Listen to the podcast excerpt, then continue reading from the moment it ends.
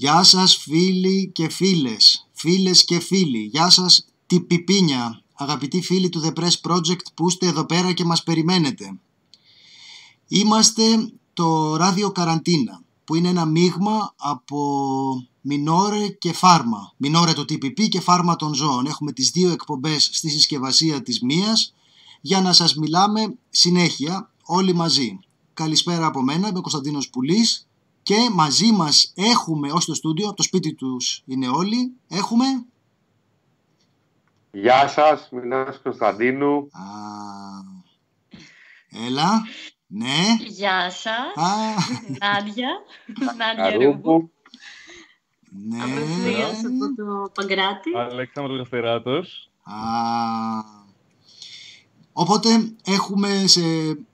Δεν έχουμε την πλήρη ανάπτυξη της ομάδας μας ακόμα. Θα έχουμε στη συνέχεια και μερικούς ακόμα από αυτούς τους νοματέους που γνωρίζετε. Θέλω να σας πω ότι χάνετε αυτή τη στιγμή, γιατί έχουμε ετοιμαστεί για να κάνουμε πάλι ανασκόπηση. Οπότε χάνετε την ευκαιρία να μας δείτε. Φοράμε όλοι κουστούμι αυτή τη στιγμή. Είναι πολύ κρίμα που είναι ραδιοφωνικό και δεν έχουμε την άνεση να σας δείξουμε το βίντεο, αλλά να μας φανταστείτε όλους με κουστούμι. Αυτό σας λέμε μόνο. Ναι. Είμαστε όλοι με κουστούμι. Λοιπόν, είμαστε όλοι με κουστούμι. Λοιπόν, θέλετε να ξεκινήσουμε με Κυριάκο Μητσοτάκη? Θεσσινό. Ναι.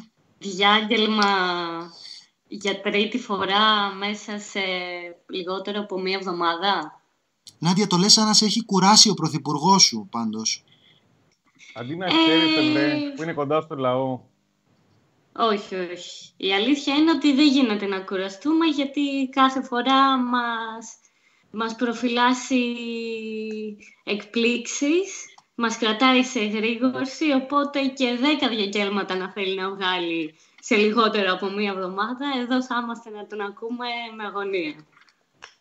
Το λες, πάντως δεν ξέρω τώρα αν υποκρύπτει κάποια ειρωνία, αλλά πρωθυπουργός σου είναι. Δεν είναι ωραίο δηλαδή να βγαίνει να σου μιλάει και έτσι όπως είναι πουκάμισο γραβάτα, χωρίς σακάκι από πάνω. Που είναι φάση ρε παιδί μου και καλά έχω σηκώσει τα μανίγια και δουλεύω. Δεν είναι... Είμαι ένας ξύλινος πολιτικός. Είναι ότι εδώ πέρα βρισκόμαστε σε κατάσταση κρίσης. Αν χρειαστεί να στείλω κάποιον υπηρέτη να λασπώσει τα παπούτσια μου και να τα φορέσω, θα φορέσω και λασπωμένα παπούτσια. Αυτό είναι το σχέδιο. Α, αυτό συμβολίζει. Είναι τα λασπωμένα παπούτσια. Δεν το είχα καταλάβει. Νομίζω ότι το πουκάμισο χωρίς σακάκι αυτό συμβολίζει. Είναι και καλά πρωθυπουργός που βρίσκεται σε κατάσταση ανάγκης, είναι συνεχώς εκεί πέρα, οπότε σταματάνε οι τυπικότητες. Νόμιζα ότι αυτά τα κάνουν μόνο οι αριστεροί πάντως, που δεν είναι σοβαροί και βγαίνουν έτσι απεριποίητοι και με τα γάρια και τέτοια. Εντάξει, όχι. Okay. Κοίταξέ τον, είναι έτοιμος για όλα. Λοιπόν, για πείτε, πώς σας φάνηκε, να δούμε λίγο τις αντιδράσεις σε σχέση με τα μέτρα τα οποία έχει εξαγγείλει. Είχαμε σήμερα ανακοινώσεις από τα άλλα κόμματα, κατανοούμε σταδιακά τη φύση των μέτρων, έτσι δεν είναι? Καθώς περνάνε οι μέρες, εξειδικεύονται τα μέτρα, έχουμε μια λεπτομερέστερη περιγραφή του τι θα συμβεί. Οπότε καταλαβαίνουμε περί τίνος πρόκειται. Θέλετε να μου πείτε αν είστε ικανοποιημένοι? Μισό λεπτάκι δώσε μου, γιατί και εγώ προσπαθώ να αφουγκραστώ ακόμα τα μέτρα. Να ζητήσω κάτι ακόμα. Επειδή, ναι, το βλέπουμε το chat Windows 98 που ρωτάς. Ελάτε λίγο πιο κοντά στα μικρόφωνά σας. Ελάτε πιο κοντά, γιατί λένε τώρα ότι υπάρχει, άκου τώρα, οι άσχετοι όλοι, θα ρυθμίσουμε λέει την ένταση. Έτσι ρε ρυθμίζεται η ένταση. Θες να μιλήσεις πιο δυνατά, πας πιο κοντά. Θες να ακούσεις πιο μακριά, πας πιο σιγανά, πας πιο μακριά. Δεν θα μας πούνε εμάς τώρα από ηχοληψία, όλοι οι άσχετοι. Οπότε ελάτε λίγο πιο κοντά στο μικρόφωνο σας. Υπάρχουν και κάτι βιντεάκια στο YouTube τέτοια. Έτσι, εκεί. Λίγο ακόμα. Λίγο... Αυτό. Έλα, Νάντια. How to να διορθώσεις τον ήχο. Φέρνεις το κινητό πιο κοντά στο σώμα. Λοιπόν, κατά βάση και αυτό που μονοπολεί από χθες είναι το κομμάτι των εργασιακών, που υπάρχει μία δημιουργική ασάφεια ακόμα. Ωστόσο, όσο περνάνε οι ώρες, φαίνεται να καθαρίζει το τοπίο, και αυτό που βγαίνει προς τα έξω είναι ότι αυτή η ασάφεια που υπήρχε τις προηγούμενες ημέρες για το τι γίνεται με τις επιχειρήσεις οι οποίες κλείνουν, έχουν κλείσει λόγω των μέτρων του κορονοϊού, ή και αυτές που παρέμειναν ανοιχτές, πώς θα λειτουργήσουν. Αυτό που φαίνεται είναι ότι στην ουσία τεινάζεται στον αέρα το εργατικό δίκαιο βάσει των μέτρων που έχουν ανακοινωθεί. Γιατί το δώρο Πάσχα, και όπως προβλέπετε, δίνεται η δυνατότητα στις επιχειρήσεις να προχωρήσουν επιλεκτικά σε προσωρινή αναστολή. Τι σημαίνει αυτό? Ότι δώρο Πάσχα φαίνεται ότι μία μερίδα πολιτών δεν θα πάρει το Πάσχα, οπότε δεν θα είναι δώρο Πάσχα, αλλά θα τραβήξει πολύ αργότερα μέχρι το καλοκαίρι. Και φυσικά αυτό έχει και τον αντίκτυπο στην αγορά εργασίας, όπως είναι αναμενόμενο. Στην αγορά εργασίας, ναι, σωστά είπα. Να τα βάλω λίγο παραπάνω σε μια σειρά. Να τα βάλεις λίγο τις... Ναι, ναι. Λοιπόν, το ένα, το τελευταίο που είπες, Νάντια, έχει να κάνει με την καταβολή του δώρου Πάσχα, για το οποίο από χτες άρχισε μια παραφιλολογία στην προηγούμενη εμφάνιση του κ. Σταϊκούρα, γιατί είχε πει ότι εξαρτάται η καταβολή του. Μετά εμφανίστηκε ο Πρωθυπουργός χτες το βράδυ στο διάγγελμά του και είπε ότι το δώρο του Πάσχα θα καταβληθεί κανονικά, προσπαθώντας να κλείσει, ας πούμε, τα σενάρια, και σήμερα ανακοινώθηκε ότι δίνεται το περιθώριο στις επιχειρήσεις να το καταβάλουν μέχρι το καλοκαίρι. Αυτό τώρα είναι το ένα, το οποίο λίγο πολύ, να βλέπουμε και τα πρώτα σχόλια και του κόσμου, το λες και με κάποιο τρόπο προφανές ότι κάπως θα αργόντουσαν να τακτοποιήσουν έτσι χρονικά, να δώσουν μια παράταση, γιατί υπάρχουν επιχειρήσεις οι οποίες είτε έχουν κλείσει είτε έχουν πολύ πεσμένους τζίρους. Το σημαντικότερο από αυτό, το οποίο είναι πολύ σημαντικό, το δώρο, έτσι, γιατί έχει να κάνει με την κάλυψη άμεσων αναγκών, αλλά το σημαντικότερο είναι αυτό που συντελείται συνολικότερα στα εργασιακά. Έχουν αρχίσει και αυτό γιατί το ένα που μάθαμε επίσης εχθές από τον Πρωθυπουργό είναι το τι γίνεται με αυτούς τους ανθρώπους που από 1η Μαρτίου μέχρι 17 Μαρτίου, όταν η κυβέρνηση ήταν σε θέση να ανακοινώσει τα μέτρα, το πακέτο για τα εργασιακά, βάζοντας αυτό το υποτιθέμενο δίκτυο ασφαλείας, τέλος πάντων, της ρήτρας απολύσεων για τις επιχειρήσεις που θέλουν στήριξη, όχι για όλες. Αν δηλαδή κάποια επιχείρηση δεν έχει ιδιαίτερο πρόβλημα ή δεν ζητήσει, τέλος πάντων, υποστήριξη από την κυβέρνηση, όπου υποστήριξη η πρόσβαση στη φθηνή χρηματοδότηση κατά βάση,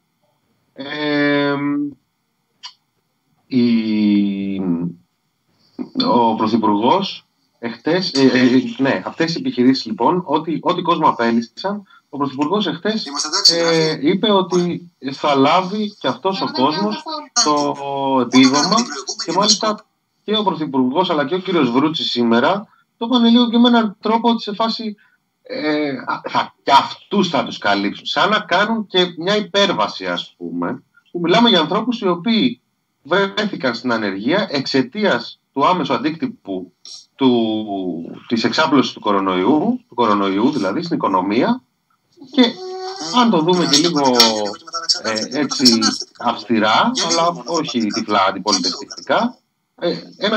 Η διαφορά που έχει ένας εργαζόμενος που απολύθηκε στις 17 Μαρτίου με έναν εργαζόμενο που θα απολυόταν στις 18 Μαρτίου, αλλά δεν απολύεται λόγω των μέτρων, είναι το ότι ανακοινώθηκαν οι αποφάσεις της κυβέρνησης.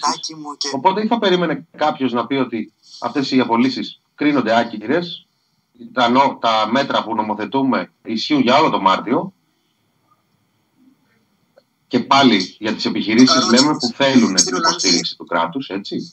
Ή θα μπορούσε να πει κάτι τέτοιο ή τέλος πάντων με έναν τρόπο να νομοθετήσει για αυτούς τους ανθρώπους. Αυτή τη στιγμή τους αντιμετωπίζει όπως και τους ανέργους προ-Μαρτίου, όπως τους εργαζόμενους. Θα πάρουν το επίδομα και αυτοί λέει κανονικά. Το μετά κανείς δεν το γνωρίζει. Αυτό ήταν το ένα κομμάτι που το είχαμε δει από τις προηγούμενες ημέρες να προκύπτει. Έτσι, το συζητάγαμε και εχθές. Το άλλο κομμάτι που ανακοινώθηκε σήμερα είναι ότι είστε μαζί μου καταρχάς, γιατί δεν ξέρω αν μας σας κουράσει. Είμαστε μαζί σου μέχρι το τέλος, Μινά. Είμαστε μαζί σου για πάντα, για πάντα. Θα είμαστε μαζί σου ό,τι και να γίνει. Έχει μια αξία όλο αυτό το πράγμα, γιατί αφορά αρκετές χιλιάδες εργαζόμενων. Και όχι απλά αρκετές χιλιάδες, γιατί μιλάμε για μια αγορά που έχει αρκετούς μαύρους εργαζόμενους, αρκετούς είτε αδήλωτους είτε υποασφαλισμένους, μερικώς ενώ είναι full και ούτω καθεξής, που έτσι κι αλλιώς αυτοί βρίσκονται στο πουθενά. Έτσι. Λοιπόν, οπότε μετά από αυτό το κομμάτι που ουσιαστικά μπήκε τα φόπλακα εχθές από τον Πρωθυπουργό ότι το μόνο που μπορούμε να κάνουμε είναι να δώσουμε και ένα επίδομα σε αυτούς, ούτε δηλαδή οι επιχειρήσεις. Μπορεί μια επιχείρηση να απέλυσε μέχρι 17 του μήνα κάποιους εργαζόμενους και 18 του μήνα να μπει στην πλατφόρμα και να δεχθεί τη στήριξη του κράτους. Αυτό δεν ξέρω τι λογική έχει και τι δίχτυ ασφαλείας συντελεί. Και μετά από αυτό έρχεται σήμερα και νομοθετεί ουσιαστικά από τη μία ότι όσες θέσεις εργασίας έχει η επιχείρηση σήμερα πρέπει να έχει και μετά την έξοδο από αυτήν την έκτακτη κατάσταση, ας πούμε, ούτως ώστε να λάβει βοήθεια, αλλά και πάλι δεν διασφαλίζει ουσιαστικά όλες τις θέσεις εργασίας, γιατί μπορεί η επιχείρηση να επιλέξει κατά το δοκούν υψηλόμισθους εργαζόμενους με εμπειρία, έτσι, και με δικαιώματα, να τους βάλει στην αναστολή, οπότε να πάνε για το 800, να δουλέψει με άλλο προσωπικό, να απολύσει, να πάρει άλλο κόσμο. Δηλαδή όλα αυτά τα πράγματα ουσιαστικά δεν είναι απλά θέμα κριτικής, είναι και λίγο θέμα και marketing από την ίδια την κυβέρνηση, γιατί από τη μία με συνεχή διαγγέλματα και ανακοινώσεις προσπαθεί να, και την καθιερωμένη ταυτόχρονα συνέντευξη τύπου το απόγευμα, προσπαθεί να δώσει στον κόσμο μια αίσθηση ασφάλειας και ότι ασχολείται με όλο αυτό το πρόβλημα και παίρνει μέτρα και συνεχή μέτρα και υπάρχει εδώ πέρα μια κίνηση, τέλος πάντων, το οποίο δεν είναι και κακό όσο περνάνε οι μέρες. Δηλαδή καλό είναι μια κυβέρνηση να δίνει ένα μήνυμα ότι ασχολείται, αλλά όσο περνάνε οι μέρες ταυτόχρονα μοιάζει και σαν να κάνει τρύπες στο νερό. Δηλαδή από τη μία κοινή, ας πούμε, ολόκληρους μηχανισμούς και αυτά και να προστατέψει θέσεις εργασίας και τέτοια, πριν καν στεγνώσει το μελάνι από τις αποφάσεις, γνωστοποιεί η ίδια η κυβέρνηση ότι είναι τραγική η κατάσταση που έχει συντελεστεί ήδη. Δηλαδή, αν υποθέσουμε ότι το δίκτυ προστασίας είναι για να σώσει κάποιες θέσεις εργασίας. Ωραία. Ξεκινάμε από το μείον 30 με 40.000. Δεν ξέρω δηλαδή πόσο μεγαλύτερη ζημιά θα γινόταν. Θα γινόταν σίγουρα, αλλά θα δείξει και αυτό πώς θα πάει. Νομίζω ότι σε μία εβδομάδα, σε δύο εβδομάδες αυτά τα μέτρα οι ίδιοι κυβερνητικοί θα τα βλέπουν και θα νιώθουν πόσο ανώφελα είναι, και ως προς το εργασιακό αλλά και ως προς τη χρηματοδότηση, γιατί το μόνο που δίνει δίνουν οι ανακοινώσεις περί πρόσβασης σε χρηματοδότηση είναι ένα teaser του τρόπου με τον οποίο σχεδιάζουν, γιατί σχέδια είναι αυτά, μέχρι να περάσουν και στην πραγματική οικονομία και να καταλάβει και ο κόσμος τι σημαίνει όλο αυτό. Σχεδιάζουν όλη αυτή η κρίση να βγει με τους μικρομεσαίους και τις υπόλοιπες επιχειρήσεις να γράφουν ζημιές λόγω θεομηνίας που λένε, να τις φορτώνονται και να ξεκινήσει, να επανεκκινήσει, ας πούμε, η λεγόμενη επανεκκίνηση της οικονομίας να γίνει αποτομίων για τον καθένα. Δεν νομίζω ότι αυτά τα πράγματα μπορεί να περπατήσουν ευρωπαϊκού τρόπου, γιατί και η επαναγορά ομολόγων και όλα αυτά το μόνο που κάνουν είναι να τροφοδοτούν τις αγορές με χρήμα και όχι άμεσα την εκάστοτε οικονομία. Έτσι, και τα 12 δίστα αυτά της εκουτού για μας είναι για να επαναγοραστούν κρατικά ομόλογα του δημοσίου. Όχι για να βγει το δημόσιο και να αγοράσει, να πουλήσει ομόλογα.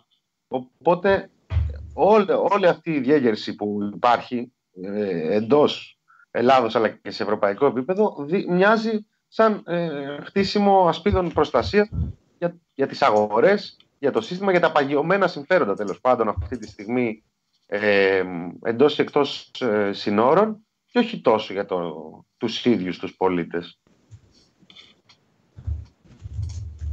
Μινά Σόλαρες, ευχαριστούμε πάρα πολύ για την πολύ κατατοπιστική παρουσίαση.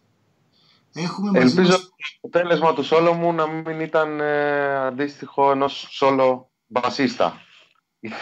Δεν άψα κανένα να μιλάει βέβαια στο δικό μου σόλο. Τι γίνεται με το σόλο του μπασίστα? Το σόλο του μπασίστα όλοι μιλάνε. Λοιπόν, έχουν έρθει στην παρέα μας ο Ρέστης Βέλμαχος και η Λαμπρινή Θωμά. Έχουν και ανοιχτά τα μικρόφωνα. Μήπως σκέφτεστε να μιλήσετε και γι' αυτό έχετε ανοιχτά τα μικρόφωνά σας? Ο Ρέστη και Λαμπρινή. Ναι, καλησπέρα. Κάτσε, γιατί έχω πρόβλημα με τα ακουστικά. Θέλω 2 λεπτά. Εντάξει.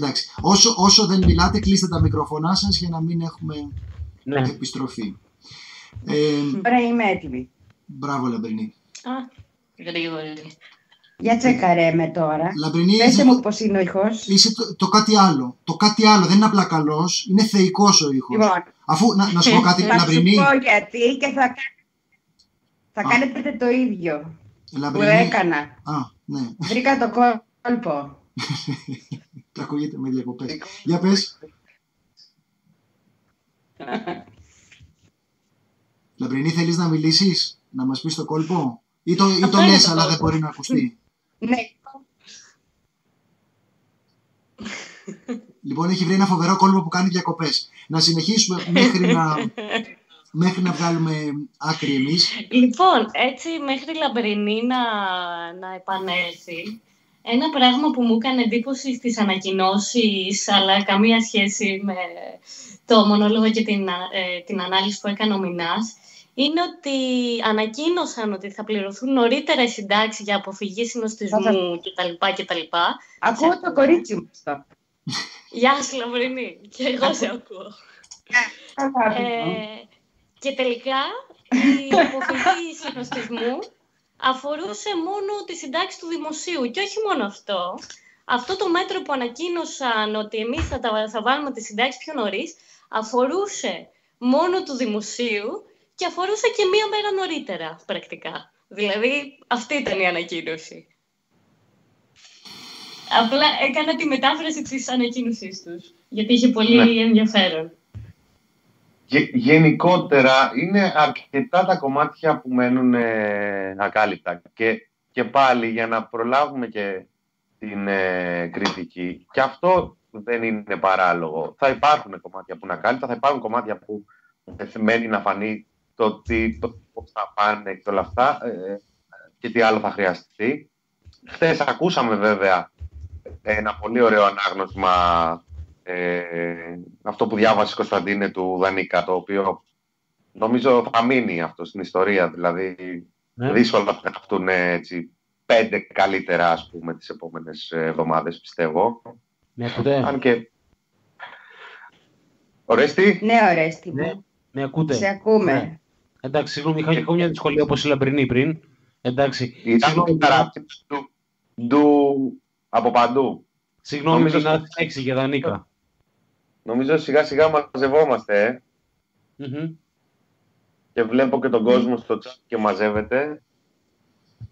Να δώσουμε χαιρετισμούς. Πείτε μας εσείς μια άποψη για τα μέτρα και πόσο ασφαλείς νιώθετε από... Εγώ νομίζω πρέπει να παίξουμε το «Δεν με τρομάζουν τα νέα μέτρα» του Κιλαϊθόνι.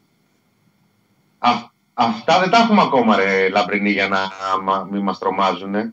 Κάτσε να τα δω. Αυτά τα μέτρα θα έρθουν στο ταμείο.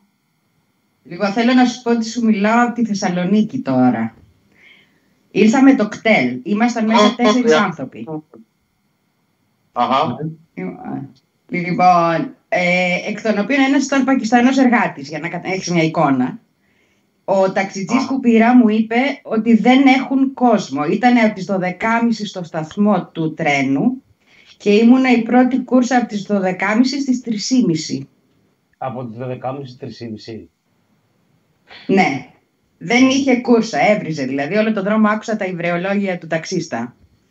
Λοιπόν, είναι η πόλη έρημη σχετικά. Είδα 3-4 ωραίους τρελούς που κάνουν, πώς το λένε αυτό, τζόκινγκ. Διότι η υγεία πάνω απ' όλα, ας πούμε, με τον κορονοϊό. Αλλά γενικά ο κόσμος είναι μάλλον ανήσυχος. Και στις πλατείες, στην Αριστοτέλους και εκεί υπήρχε κόσμος ο οποίος είχε βγει στα παγκάκια, αλλά καθόταν όλοι μακριά, ξέρεις. Στο ένα παγκάκι 2, στο παγκάκι άλλοι 2, απέναντι. Κάπως έτσι. Τα μαγαζιά είναι όλα κλειστά, η πόλη είναι νεκρή. Νεκρή. Όπως ήταν και στην Αθήνα το πρωί που έφυγα, έτσι. Να πούμε μία είδηση η οποία νομίζω... Έχουμε... Ναι, συγγνώμη Λαμπρινή. Ναι, μόνο ένα πράγμα, ότι έχουμε αρχίσει τώρα να προσαρμοζόμαστε μάλλον στα μέτρα και να καταλαβαίνουμε τι σημαίνουν. Και ήταν ένα από τα λάθη που λέγαμε ότι έκανε η κυβέρνηση, επιμέναμε σε αυτό, ότι δηλαδή δεν ξεκινάς απότομα, προετοιμάζεις τον κόσμο. Αυτή τη στιγμή τώρα πέρασε η πρώτη εβδομάδα και έχουμε αρχίσει και καταλαβαίνουμε τι πρέπει να κάνουμε και πώς πρέπει να το κάνουμε. Χάσανε χρόνο. Θα επιμένω να το ξαναλέω και να το ξαναλέω. Το χάσαμε χρόνο, για το χάσαμε χρόνο, συγγνώμη, μάλλον συμφωνώ με τη Λαμπρινή. Νομίζω ότι ο χρόνος είναι κρούσματα. Τα κρούσματα ίσως και να στοιχήσουν ζωές. Συγγνώμη. Έχουμε το ότι η κυβέρνηση εξετάζει το ενδεχόμενο απαγόρευση κυκλοφορίας, το οποίο θα, αν είναι να επιβληθεί, θα επιβληθεί από την επόμενη εβδομάδα.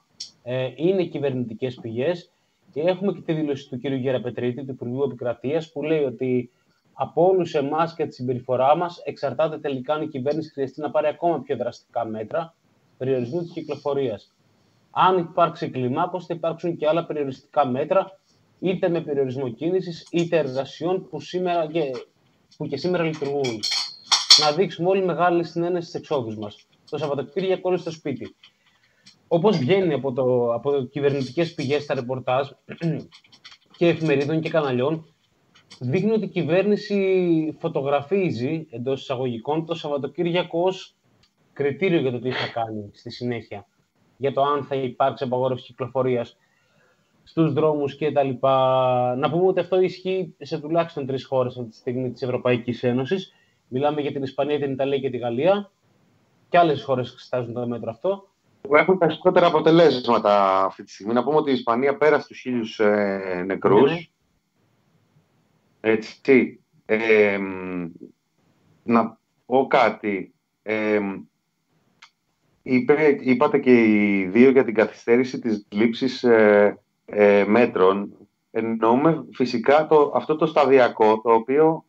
Όσον αφορά τον περιορισμό της κίνησης, βλέπουμε ότι ακόμα μακάρι, η Λαπνία περιέγραψε αυτή την εικόνα από τα λεωφορεία και ο Θάνος θα μας περιγράψει αντίστοιχες εικόνες, γιατί και ο Θάνος ανέβηκε στη Θεσσαλονίκη.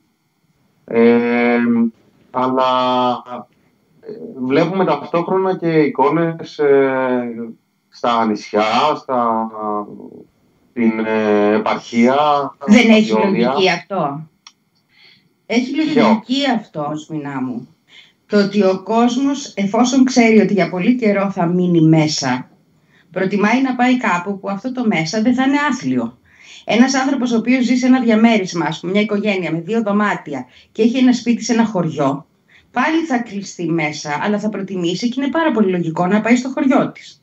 Ερώτηση. Δηλαδή δεν θεωρώ ότι είναι περίεργο. Εγώ στο χωριό. Αυτός ο άνθρωπος, εάν αύριο ομιγέννητο, ο ίδιος ή για την οικογένειά του ή εξαιτίας του, μπαίνοντας σε ένα πιο άλλο οικοσύστημα, ας πούμε, νοσήσουν κάποιοι άλλοι. Εάν δεν είναι σε θέση στο χωριό του να έχει πρόσβαση στην υγεία που θα είχε στην Αθήνα και αρχίζει να προσπαθεί να γυρίσει στην Αθήνα, ας πούμε. Ναι, οπότε κάτσε. Δεν μπορούμε να κάνουμε... Περίμενε. Μεταφέρουμε σε ατομική ευθύνη του ανθρώπου που προσπαθεί να ζήσει στοιχειωδώς καλά αυτή την περίοδο τα προβλήματα του κράτους που έχει καταστρέψει το σύστημα υγείας. Δεν μπορούμε να θεωρούμε υπεύθυνο. Κατάλαβες τι λέω? Ότι... Εγώ αυτή την αναφορά την έκανα από τη χαλαρότητα των κανόνων που μέρα με τη μέρα θέσπισε η πολιτεία για την κυκλοφορία. Δηλαδή, και ο κόσμος χρειάζεται για την κατάσταση, με αποτέλεσμα αυτό που λες να προκρίνει κάποιος, και καλά κάνει σε τελική, είναι ανάγκη εσωτερική, αλλά από την άλλη υπάρχει και το τι πρέπει να γίνει, είτε είναι είτε δεν είναι ωραίο, έτσι. Λοιπόν, συστηματικά έχω την εντύπωση όμως, Μινά, ότι το θέμα είναι προσωπικής ευθύνης. Όλοι έχουμε ευθύνη ως πολίτες για πάρα πολλά πράγματα. Το θέμα είναι κρατικής ευθύνης σε πάρα πολύ μεγάλο βαθμό. Με τα μνημόνια και με τις τελευταίες κυβερνήσεις έχει καταστραφεί το σύστημα υγείας και δεν είναι δική μας ευθύνη αυτό. Είναι αυτόν που το έκαναν. Δεν μπορούμε απέναντι σε αυτό το κατεστραμμένο σύστημα υγείας να ζητάμε από τον καθένα να αλλάξει όλο τον τρόπο σκέψης του και να υποχρεωθεί να φυλακιστεί με μικρά παιδιά πιθανόν μέσα σε ένα χώρο που δεν έχει ούτε ένα μπαλκόνι. Να τα σκεφτόμαστε αυτά. Και να μην πάει στο χωριό του που θα έχει ένα κήπο για τα παιδιά του. Να το συζητήσουμε λίγο αυτό για τη Λαμπρινή. Νομίζω ότι ο αντίλογος σε αυτή την περίπτωση είναι ότι μπορείς να ζητήσεις από το κράτος καλύτερη υγεία γενικά, αλλά έρχεται μια στιγμή που μέσα σε λίγες εβδομάδες θα κριθεί το αν εσύ θα έχεις μεταφέρει τον ιό σε μια περιοχή που δεν υπάρχει, η οποία δεν έχει νοσοκομιακή περίθαλψη, δεν έχει υποδομές και δεν έχει βεβαίως τη δυνατότητα να περιθάλψει σε εντατικές αυτούς που θα αρρωστήσουν, που είναι σε γενικές γραμμές κυρίως ηλικιωμένοι. Και αυτή είναι μια στιγμή κατά την οποία λέει το επιχείρημα, και εγώ το καταλαβαίνω αυτό που λες, το ακούω πολύ προσεκτικά και το καταλαβαίνω αυτό που λες, αλλά το επιχείρημα αυτό λέει ότι υπάρχει μια κριτική που μπορούμε να κάνουμε πιο μακροπρόθεσμα και υπάρχουν και κάποιες εβδομάδες μέσα στις οποίες εσύ θα κολλήσεις ή δεν θα κολλήσεις σε έναν γέρο άνθρωπο.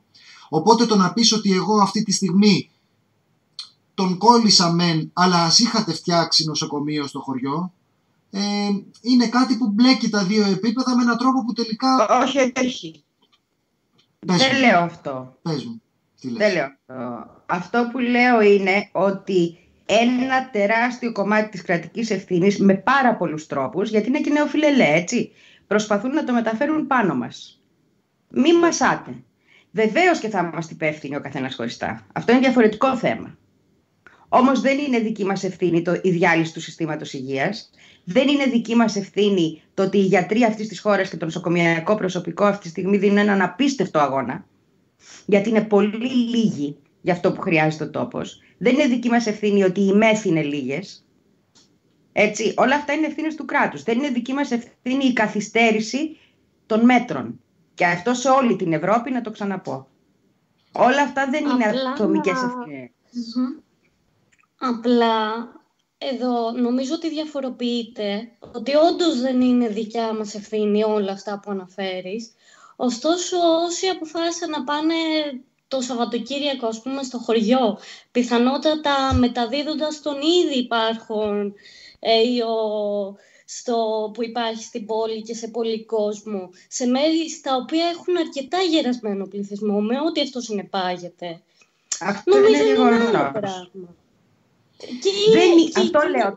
Υπάρχει ατομική ευθύνη. Μας ρωτάει. Ωραία. Ξεκινάμε το παράδειγμα από την αρχή. Θα μου επιτρέψετε. Λαμπρινή. Το παράδειγμα από την αρχή. Λαμπρινή. Μισό λεπτάκι. Σας ακούω. Λοιπόν, ερώτηση από το chat. Πώς προκύπτει αυτό ότι...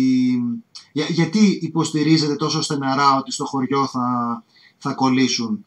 Και λέω, αυτό τώρα λέμε το εξής. Αν δεν έχουν αυτή τη στιγμή κρούσματα, ένας άνθρωπος που πηγαίνει και που μπορεί να είναι αυτό που λένε οι γιατροί ένας ασυμπτωματικός φορέας, κάποιος ο οποίος δεν έχει πυρετό, αλλά έχει έρθει σε επαφή με πραγματικό κρούσμα και μεταφέρει τα μικρόβια, ή ο ίδιος δεν έχει νοσήσει ακόμα, είναι στη φάση της επόασης του ιού, δεν έχει εμφανίσει συμπτώματα, αλλά έχει προσβληθεί. Αυτός είναι κάποιος που με κάθε κίνηση που κάνει, με κάθε επόμολο που πιάνει στο μπακάλικο του χωριού, με κάθε χειραψία και φιλή και συνομιλία, φτού από εδώ, φτού από εκεί, θα λείπει και καναδότη εκεί πέρα και θα φτύνει την ώρα που μιλάει, αυτός ο άνθρωπος μεταφέρει τον ιό. Λαμπρινή, νομίζω ότι στην κουβέντα που κάνουμε τώρα δεν λέει κανείς... Πρόσεξε όμως.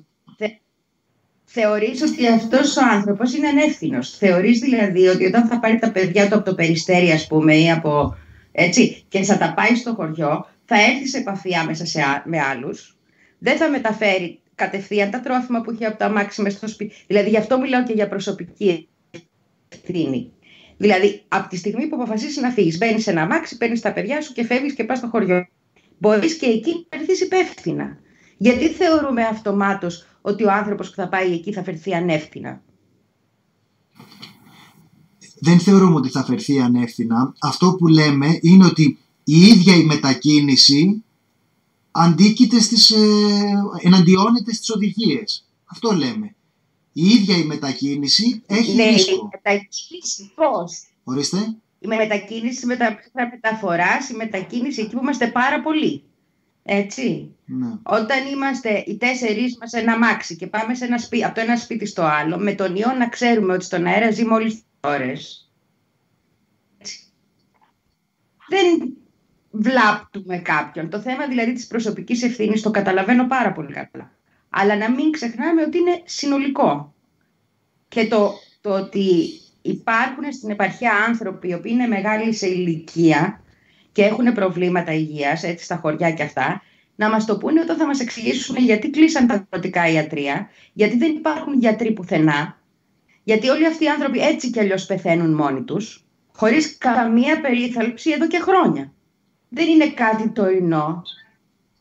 Αυτό είναι απόλυτα σωστό. Απλά δεν καταλαβαίνω πώς συνδέεται με την αύξηση του κινδύνου όταν κάποιος πηγαίνει σε αυτούς τους πληθυσμούς, όταν είναι πολύ επίφοβη η παρουσία του εκεί. Να εξαιρέσουμε την Ικαρία, έτσι, από όλο αυτό το... Ναι, η Ικαρία πάντα ξέρει. Ο Μπερσέκερ λέει βίαιη απόθεση στις βάρκες των Αθηναίων. Μπράβο, αυτό είναι σωστό. Κοίταξε, πού μπαίνει το ζήτημα? Πρώτα απ' όλα, η τοπική δεν είναι μόνο ο ιός που υπάρχει. Ναι. Με ακούς? Ναι. Το θέμα είναι, επειδή το έχουμε θίξει κιόλας, για το δημόσιο σύστημα υγείας, το οποίο είναι καταπετσοκομμένο, είναι κατακριουργημένο. Δεν μπορούμε να κάνουμε τίποτα αυτή τη στιγμή για αυτό. Έχουν συμβάλει και έχουν συντελέσει όλες τις κυβερνήσεις στο να γίνει αυτό. Απλά υπάρχει ένα θέμα. Το ότι ο Πέτσας, ο κυβερνητικός εκπρόσωπος, είπε ότι δεν είμαστε εκδρομή και μη φεύγουμε γι' αυτό το λόγο. Άσχετα με το ότι η κυβέρνηση της Νέας Δημοκρατίας που έχει φέρει τα όσα έχει φέρει, έτσι, και έχει συμβάλει στα μέγιστα για να καταβαραθρωθεί το σύστημα, το δημόσιο σύστημα υγείας, έχει μία μεγάλη δόση αλήθειας. Ότι όταν πας, να πούμε τώρα, επειδή συζητούσα χθες για την Ανάφη, στην Ανάφη τι έχει, στην Αμοργό τι έχει, όταν πάει ο καθένας και το δει ότι μπορώ να δουλεύω από το σπίτι, παίρνω το λάπτοπ και πηγαίνω στο νησί μου, στο χωριό μου, από εδώ, από εκεί, πρέπει να βάλει, νομίζω, λίγο μέσα στο μυαλό του ότι ζουν στην επαρχία άνθρωποι υπερήλικες. Στην πλειοψηφία, ναι, γιατί έχει γεράσει η χώρα μας κλπ. Αλλά τέλος πάντων οι υπερήλικες έχουν μείνει στην επαρχία. Εκεί δεν υπάρχει κέντρο υγείας. Εκεί δεν υπάρχουν νοσοκόμοι, γιατροί. Δεν υπάρχει κάποιος που να μπορεί να επιληφθεί. Και ακόμα και αν υπάρξει σε ένα κέντρο υγείας, θα είναι ένας, δύο γιατροί με τρεις, τέσσερις νοσηλευτές που πρέπει να κάνουν καλά 4, 5, 10, 20 ανθρώπους υπερήλικες οι οποίοι και το έχουν μεταδώσει αυτό. Γι' αυτό λέω ότι η καραντίνα, αν κάποιος έχει τη δυνατότητα να μείνει στο σπίτι του στην Αθήνα, ενώ αν επαρκεί από ίντερνετ, ας πούμε, βασικό για να δουλέψεις, έτσι, από τρόφιμα, από οτιδήποτε, καλό είναι να μείνεις στο σπίτι του, γιατί όντως δεν είναι διακοπές. Δεν είναι ότι πήρα 10 μέρες, μπορώ να δουλέψω από το νησί και πάω. Αυτό το κάνουμε το καλοκαίρι. Πηγαίνουμε και δουλεύουμε από το νησί. Λέμε ότι εγώ 10 μέρες θα είμαι εκτός και θα δουλεύω από το νησί. Όσοι μπορούμε να έχουμε δουλειά γραφείου. Αλλά να προσέξουμε ότι τώρα εμείς, ίσως ή τα παιδιά μας, ή οι παππούδες μας, οι γιαγιάδες μας που θα μεταφέρουμε όλοι μαζί στο νησί, στο χωριό, είναι πιθανότατα φορείς. Και θα εξαπλωθεί αυτό. Νομίζω ότι είναι πράξη σύνεσης το να μείνουμε στα σπίτια αυτή τη στιγμή. Δεν λέω ότι είναι κάτι φοβερό, θα μείνω στο σπίτι. Απλά να ξέρουμε ότι η καραντίνα ισχύει για συγκεκριμένους λόγους. Γιατί εμείς όσο καλά και να είμαστε, αν κουβαλήσουμε την οικογένειά μας 3, 4, 5 άτομα, ίσως και ανθρώπους που είναι μεγάλης ηλικίας, θα το μεταδώσουμε κατευθείαν εκεί πέρα. Και εκεί πέρα που δεν υπάρχει σύστημα περίθαλψης, δεν υπάρχουν καν κέντρα υγείας, δεν έχουν, τι να πω τώρα, καθ' υπερβολή να το πω, δεν έχουν μπατονέτες για τα αυτιά στα νοσοκομεία και στα κέντρα υγείας εκεί πέρα. Οπότε νομίζω... παιδί μου. Ναι, σ' ακούω. Ναι, Λαμπρινή, σ' ακούω. Εγώ θα ήθελα να πω σε αυτό ότι σε γενικές γραμμές οι μετακινήσεις ευνοούν την διασπορά του ιού. Αυτό δεν θέλει φιλοσοφία, τώρα το καταλαβαίνουμε. Καταλαβαίνουμε ότι υπάρχουν άνθρωποι που το ενδεχόμενο να είναι όλοι μαζί, όλη μέρα σε ένα διαμέρισμα με 2 και 3 παιδιά είναι πολύ δύσκολο. Οπότε προσπαθώ να πάρω κάποιες αποστάσεις από την ανθρωποφαγία αυτών των ημερών, γιατί η αλήθεια είναι ότι επειδή είναι, δεν θα το λέγα ακριβώς ανθρωποφαγία, γιατί είναι ανώνυμοι, άγνωστοι άνθρωποι, οπότε δεν πέφτουν όλοι πάνω σε κάποιον όπως συμβαίνει όταν κάνει την κουτσουκέλα κάποιος διάσημος. Αλλά υπάρχει μια επιθετικότητα από όλους στο διαδίκτυο αυτή τη στιγμή. Δεν τα λέμε και από αλλού κιόλας, οπότε πέφτουν πάνω να φάνε κόσμο. Και εγώ λέω, εντάξει ρε παιδί μου, ας εκφραστούμε υπιότερα, αλλά όσο το καταλαβαίνω το θέμα, όσο δύσκολο κι αν είναι, έχω την εντύπωση τώρα και πραγματικά το λέω με μια επιφύλαξη, ότι οι ατέλειες του συστήματος της δημόσιας υγείας, οι πολύ σοβαρές ελλείψεις υπήρχαν και θα υπάρχουν, είναι ένα κομμάτι εντελώς θεμιτής διεκδίκησης, το να προσπαθεί κανείς να θεραπεύσει αυτά τα κενά, αλλά στις εβδομάδες που συζητάμε τώρα το να ακολουθήσεις τις οδηγίες, εμένα μου φαίνεται ότι είναι κάτι που πρέπει να μην το παζαρεύει ο καθένας ανάλογα με το αν είναι ικανοποιημένος από τις μέχρι τώρα επιδόσεις του κράτους. Δηλαδή, αν είχατε φτιάξει καλό σύστημα υγείας, θα είχατε νοσοκομεία στο χωριό. Οπότε και να πάω εγώ και να μεταφέρω τον ιό, εσείς φταίτε που δεν είχατε φτιάξει νοσοκομείο. Αυτό δεν μου φαίνεται λογικό. Με την έννοια ότι υπάρχει αυτή τη στιγμή μια κατάσταση επίγουσα. Και είναι μια κουβέντα στην οποία θα επιστρέψουμε. Ξεκινήσαμε με αυτή την κουβέντα στην αρχή με τα εργασιακά και θα επιστρέψουμε σε αυτή την κουβέντα. Είχα και εγώ κάποιες σκέψεις και συζητήσεις για το τι θα μπορούσαμε να πούμε γι' αυτό. Για το πώς δηλαδή είναι μια ευκαιρία για να περάσουν πράγματα τα οποία θα μας ακολουθούν και μετά και χρειάζεται να έχουμε μια εγρήγορση απέναντι σε αυτά. Αλλά πρέπει ταυτοχρόνως να μπορούμε να διακρίνουμε το ως που φτάνει το ιατρικό κομμάτι. Δηλαδή εμένα μου φαίνεται ότι η βασική παραδοχή που λέει ότι ταξιδεύοντας εξαπλώνεται είναι θεμελιώδης. Είναι μια αφετηρία μετά την οποία μπορούμε να συζητάμε. Ότι όταν θέλεις να περιορίσεις την εξάπλωση, τα ταξίδια δεν είναι καλός παράγοντας στην εξίσωση. Όσο ο κόσμος ζει δυναμικότερα, τόσο περισσότερο θα έχουμε διασπορά. Έτσι καταλαβαίνω εγώ τώρα. Και πείτε, πες Λαμπρινή ή κάποιος άλλος αν κάνω λάθος. Ναι, εγώ θέλω να πω, όχι δεν είναι το θέμα μας. Το θέμα μας είναι ότι τα παππούδια στα χωριά για τα οποία ξαφνικά έπιασε το κράτος η αγωνία. Έτσι, και τα θυμήθηκε με τον κορονοϊό. Πεθαίνουν από εγκεφαλικά, καρδιακά νοσήματα, εμφράγματα, συνεχώς και δεν νοιάζεται κανείς. Με συγχωρείτε, το να ρίξει στον κορονοϊό την ευθύνη είναι πολύ εύκολο. Δηλαδή αυτή τη στιγμή, γι' αυτό επιμένω, βρήκαμε κάτι να το κατηγορήσουμε για αυτά που συμβαίνουν έτσι κι αλλιώς. Θα υπάρξουν θάνατοι που θα αποδοθούν στον κορονοϊό και δεν θα είναι του κορονοϊού. Αυτό να το περιμένετε. Δηλαδή αυτή τη στιγμή δεν έχουμε καν τη δυνατότητα να ξέρουμε από τι ακριβώς πεθαίνουν οι άνθρωποι. Έτσι. Και όταν μιλάμε για ηλικιωμένους ανθρώπους, μιλάμε για προβλήματα που δημιουργούνται σε ήδη υπάρχουσες καταστάσεις με τον ιό, έτσι δεν είναι. Για αυτές τις ήδη υπάρχουσες καταστάσεις δεν νοιάστηκε ποτέ κανείς. Δεν υπάρχουν καν αγροτικά ιατρία, επιμένω, δεν μπορούν να κάνουν μια ένεση οι άνθρωποι. Θα σας πω μια ιστορία γιατί επιμένω, είμαι από την Ήπειρο. Τα δικά μας τα χωριά είναι από τα πιο εγκαταλελειμμένα χωριά. Κάποια στιγμή ο αδερφός μου είχε πάει να ζήσει στο χωριό μας για ένα διάστημα. Την πρώτη μέρα του φέρε μια γιαγιά μια τσάντα κρεμμύδια δώρο από τον κήπο της. Και της είπε δεν χρειάζεται, κρατήστε τα, και του απάντησε παιδί μου έχουμε κάποιον νέο να μας θάψει. Αυτό δεν έχει καμία σχέση με τον κορονοϊό. Έχει σχέση με την κατάσταση της χώρας. Έχει τη σχέση με την κατάσταση αυτών των ανθρώπων, το πώς βρίσκονται, που είναι. Και ξέρουν πολύ καλά οι ίδιοι που είναι. Και είναι πολύ περισσότερα αυτά που φοβούνται από τον κορονοϊό. Αυτή είναι η άποψή μου. Δεν λέω ότι δεν πρέπει να προσέχουμε. Η ατομική ευθύνη υπάρχει. Αλλά δεν μπορούμε να κλείνουμε τα μάτια σε όσα γίνονται γύρω μας. Και σε όσα γίνονται χρόνια γύρω μας. Αυτό ήθελα να πω.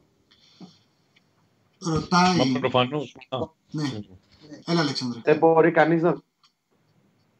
Εγώ αυτό που ήθελα να πω είναι ότι μα προφανώς δεν μπορείς να λες ας πούμε, μόνο την μια οπτική του πράγματος ή μόνο την άλλη. Υπάρχει και συλλογική ευθύνη, υπάρχει και ατομική και κατά βάση υπάρχει κρατική ευθύνη σε σχέση με την κυβερνητική πολιτική όλων των προηγούμενων κυβερνήσεων όσον αφορά το σύστημα υγείας και τη διάλυσή του.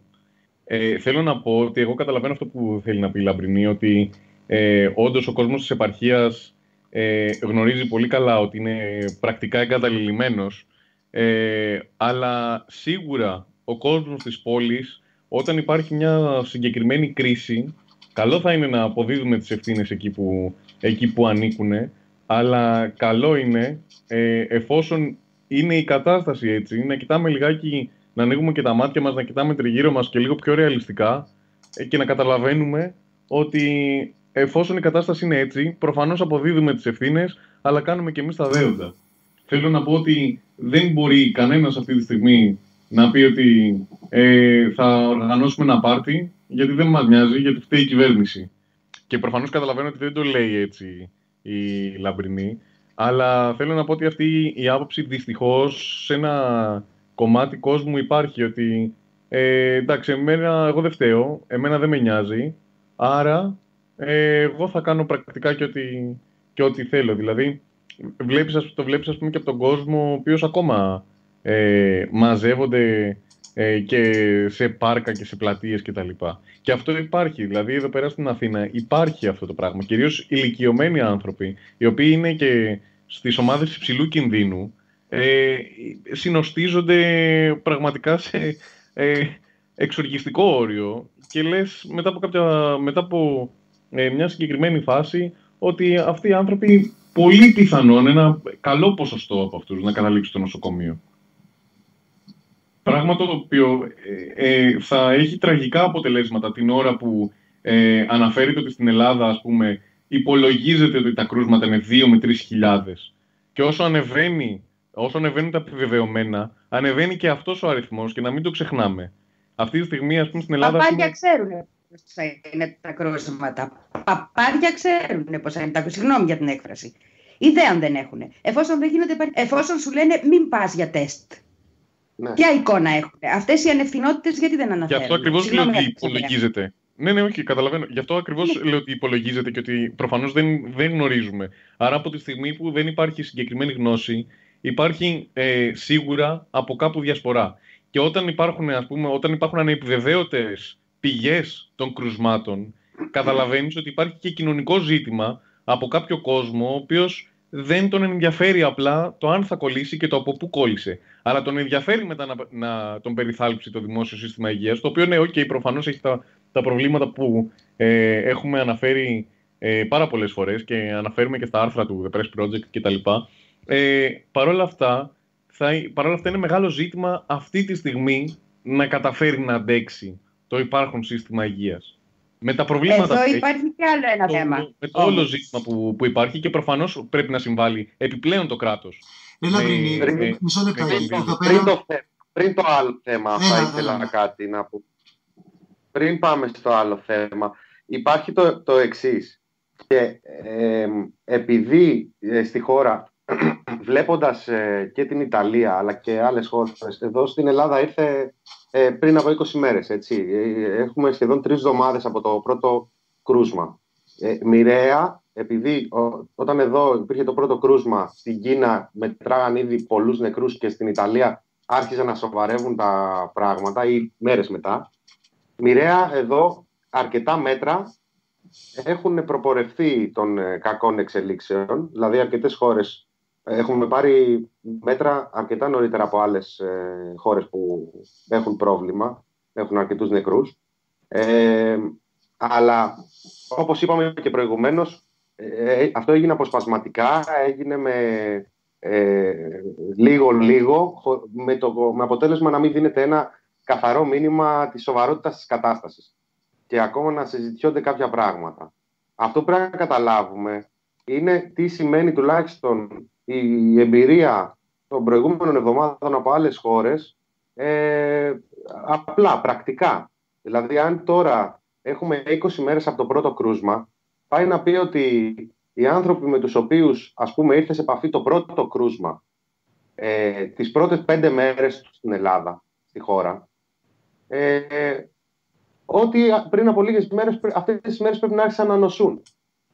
Οι άνθρωποι με τους οποίους ήρθαν αυτοί σε επαφή τις επόμενες 5 μέρες, ίσως δεν έχουν νοσήσει ακόμα. Οι άνθρωποι να βάλουν τα πράγματα στο παιχνίδι. Συγγνώμη, δώσε μου ένα λεπτό. Όχι, Λαμπρινή, μισό λεπτάκι. Να μιλήσει ο Μινάς και μετά θα μιλήσω κι εγώ. Οι άνθρωποι που κυκλοφορούσαν, που εργάζονταν, χάρη στα καθυστερημένα μέτρα αυτής της εβδομάδας όσον αφορά το κλείσιμο της πλειοψηφίας των αγορών, ας πούμε, έτσι, συνολικότερα, που δεν είναι βασικής ανάγκης, αυτοί οι άνθρωποι, όσοι ήρθαν σε επαφή με άλλους ανθρώπους που είχαν έρθει σε επαφή με κρούσματα και τέλος πάντων μην το κάνω σιδηρόδρομο, δεν θα δουν κάτι στην υγεία τους πριν από την επόμενη εβδομάδα, ας πούμε. Οπότε ξέρουμε αυτή τη στιγμή κάποια καταγεγραμμένα σοβαρά περιστατικά, όπως λέει ο κύριος Τσιόδρας, που προς τιμήν το ίδιος έχει παραδεχθεί ότι τα στοιχεία αυτά δεν έχουν καμία ακρίβεια και ότι εκτιμούν 2 με 3.000 κρούσματα αυτή τη στιγμή. Το οποίο γεννά και ένα ερωτηματικό, γιατί αν είναι 2 με 3.000 οι εκτιμήσεις για 450 καταγεγραμμένα, τότε, ας πούμε, οι 13 διασωληνωμένοι που ξέρουμε σε τι προβολή μπορούν να γίνουν, δηλαδή ποια είναι η πραγματική κατάσταση, όλα αυτά είναι άγνωστα.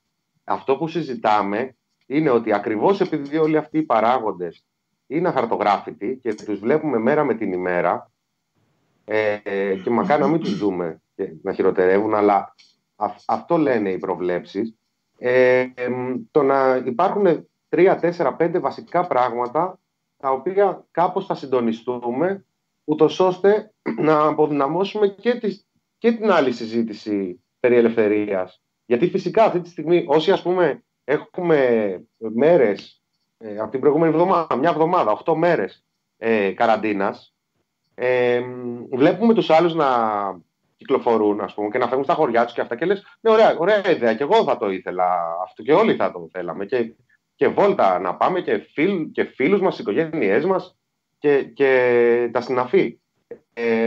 Αλλά πρέπει να περάσουμε από έναν δρόμο τόσο ώστε κάπως να διασφαλίσουμε ότι αυτά τα πράγματα θα μπορούμε να τα κάνουμε με αυτούς.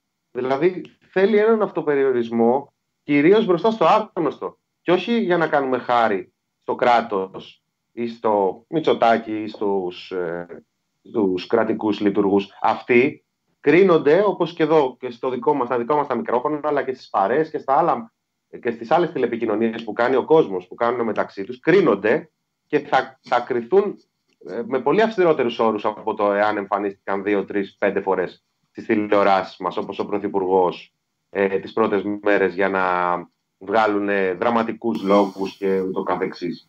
Κρίνονται και το σύστημα υγείας θα κριθεί, το συζητάμε όλες αυτές τις μέρες και παιδιά πραγματικά όσο περνάνε οι μέρες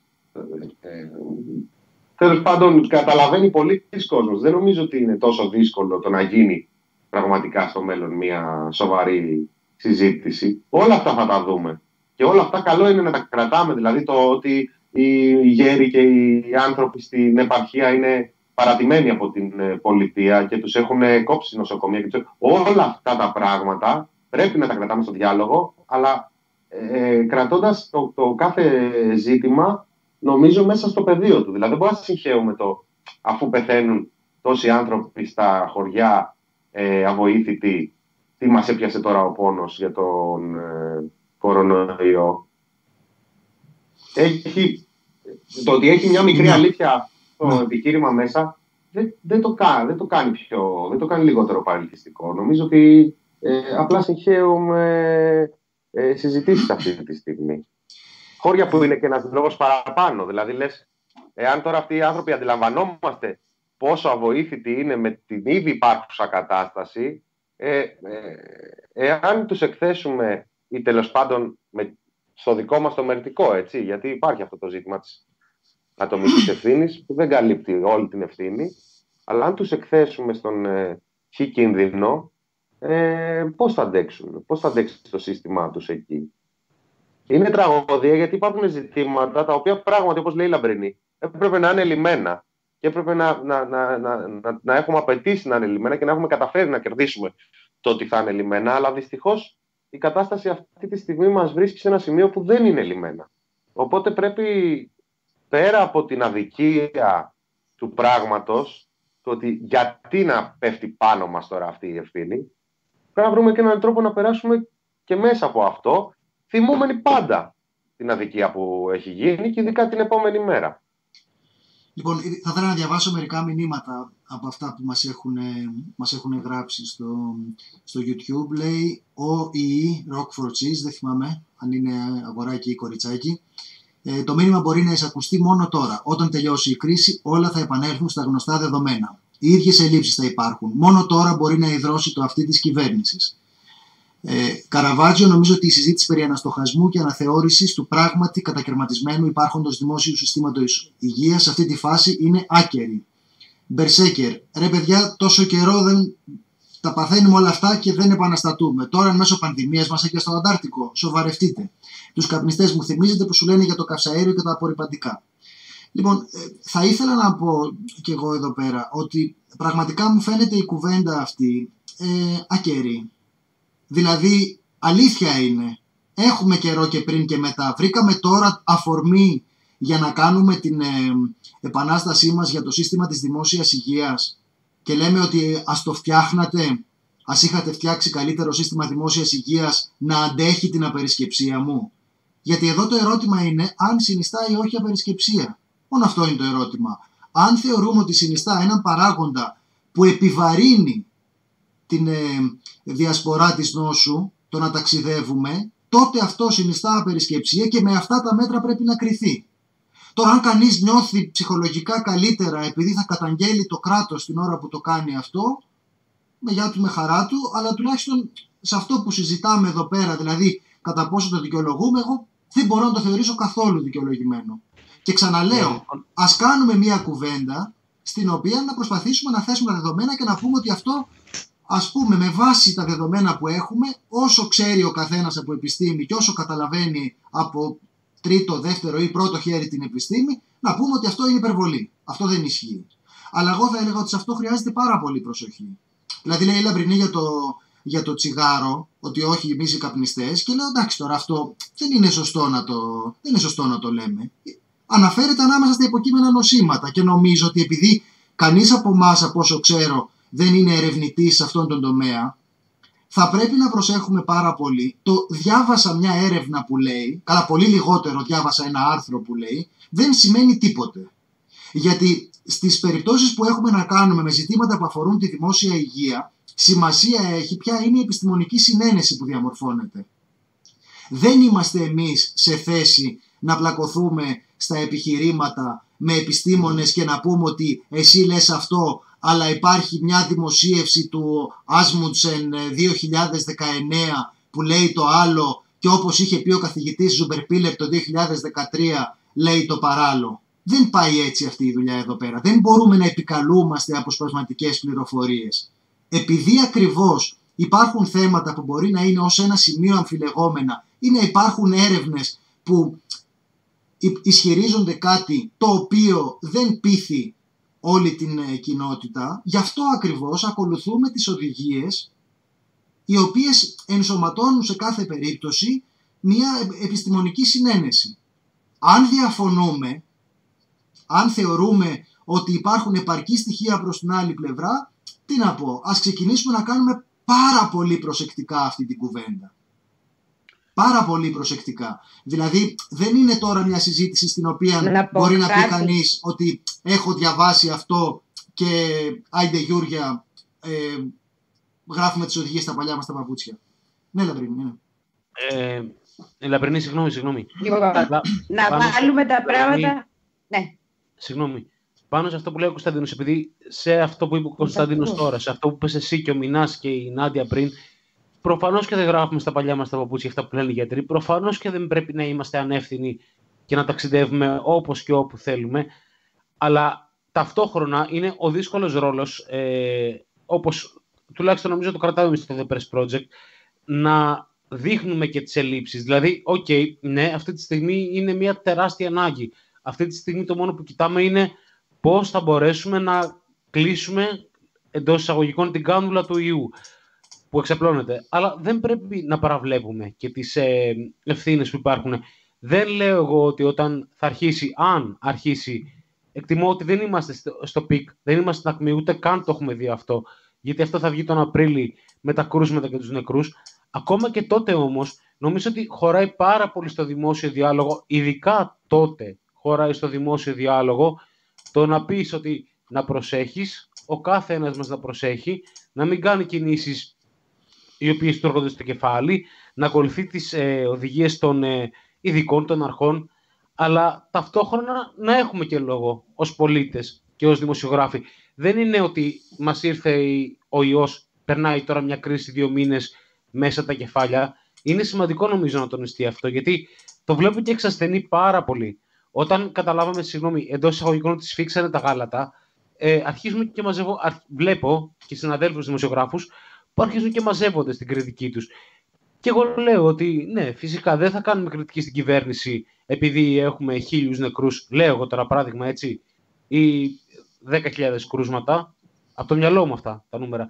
Αλλά όταν αρχίζουν και έρχονται αυτά και όταν κρασάρει το σύστημα υγείας στο δημόσιο, και όταν ήδη αργά θα έχουν υπάρξει, αν έχουν υπάρξει, τα όποια μέτρα από την κυβέρνηση, να σκεφτούμε λίγο το τι είναι αυτό. Και εκεί νομίζω ότι είναι σημείο αιχμής το να ασκήσουμε κριτική. Γιατί εκεί ασκείται η κριτική.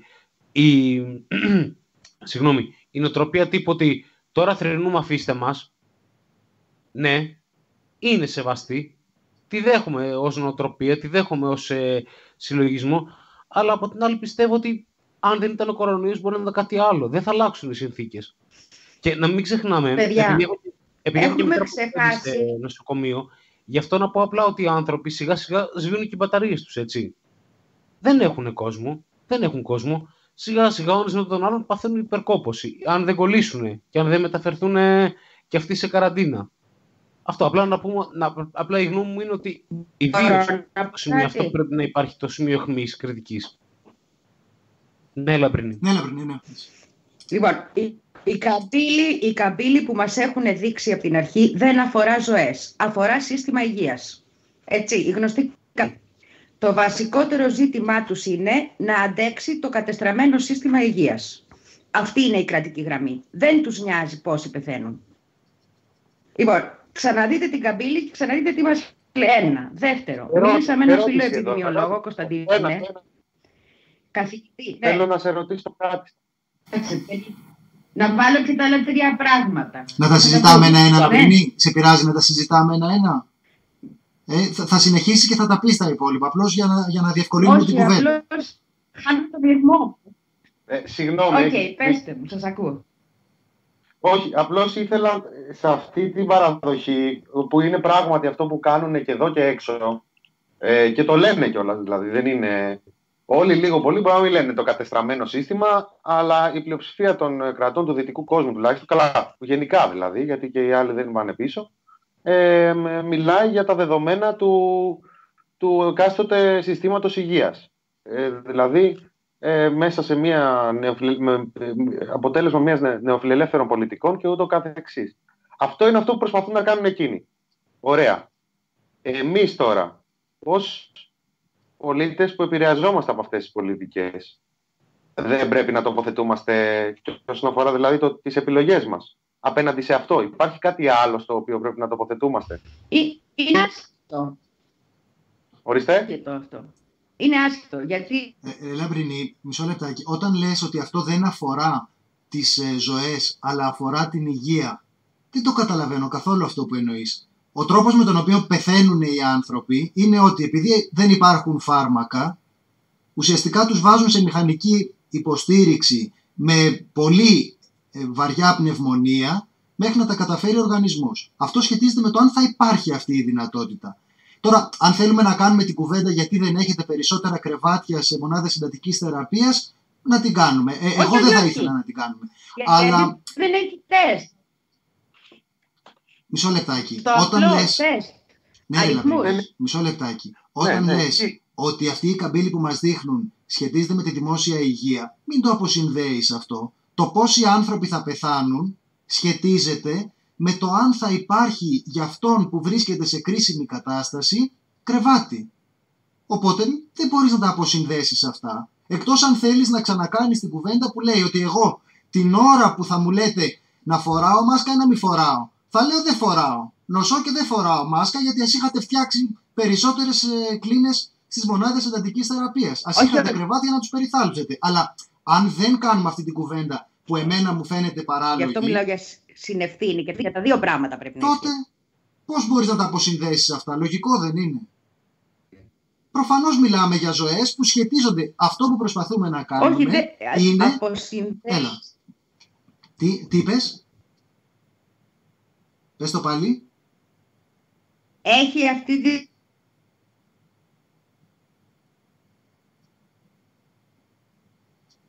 για το πώς είναι οι φορείς εδώ. Έχει... είναι οι καμπύλες. Έχει ιδέα το οποιοδήποτε κράτος, έτσι, που δεν κάνει τεστ. Δηλαδή, αυτή τη στιγμή μιλάμε για το πώς θα αντέξει το σύστημα υγείας και βεβαίως έχεις δίκιο σε αυτό. Είπα, είναι διπλή η ευθύνη. Αλλά να συζητάμε και για το τι δεν ξέρουν και ποια νούμερα δεν μπορούν να βάλουν στην εξίσωση. Και θέλω να πω και κάτι ακόμα.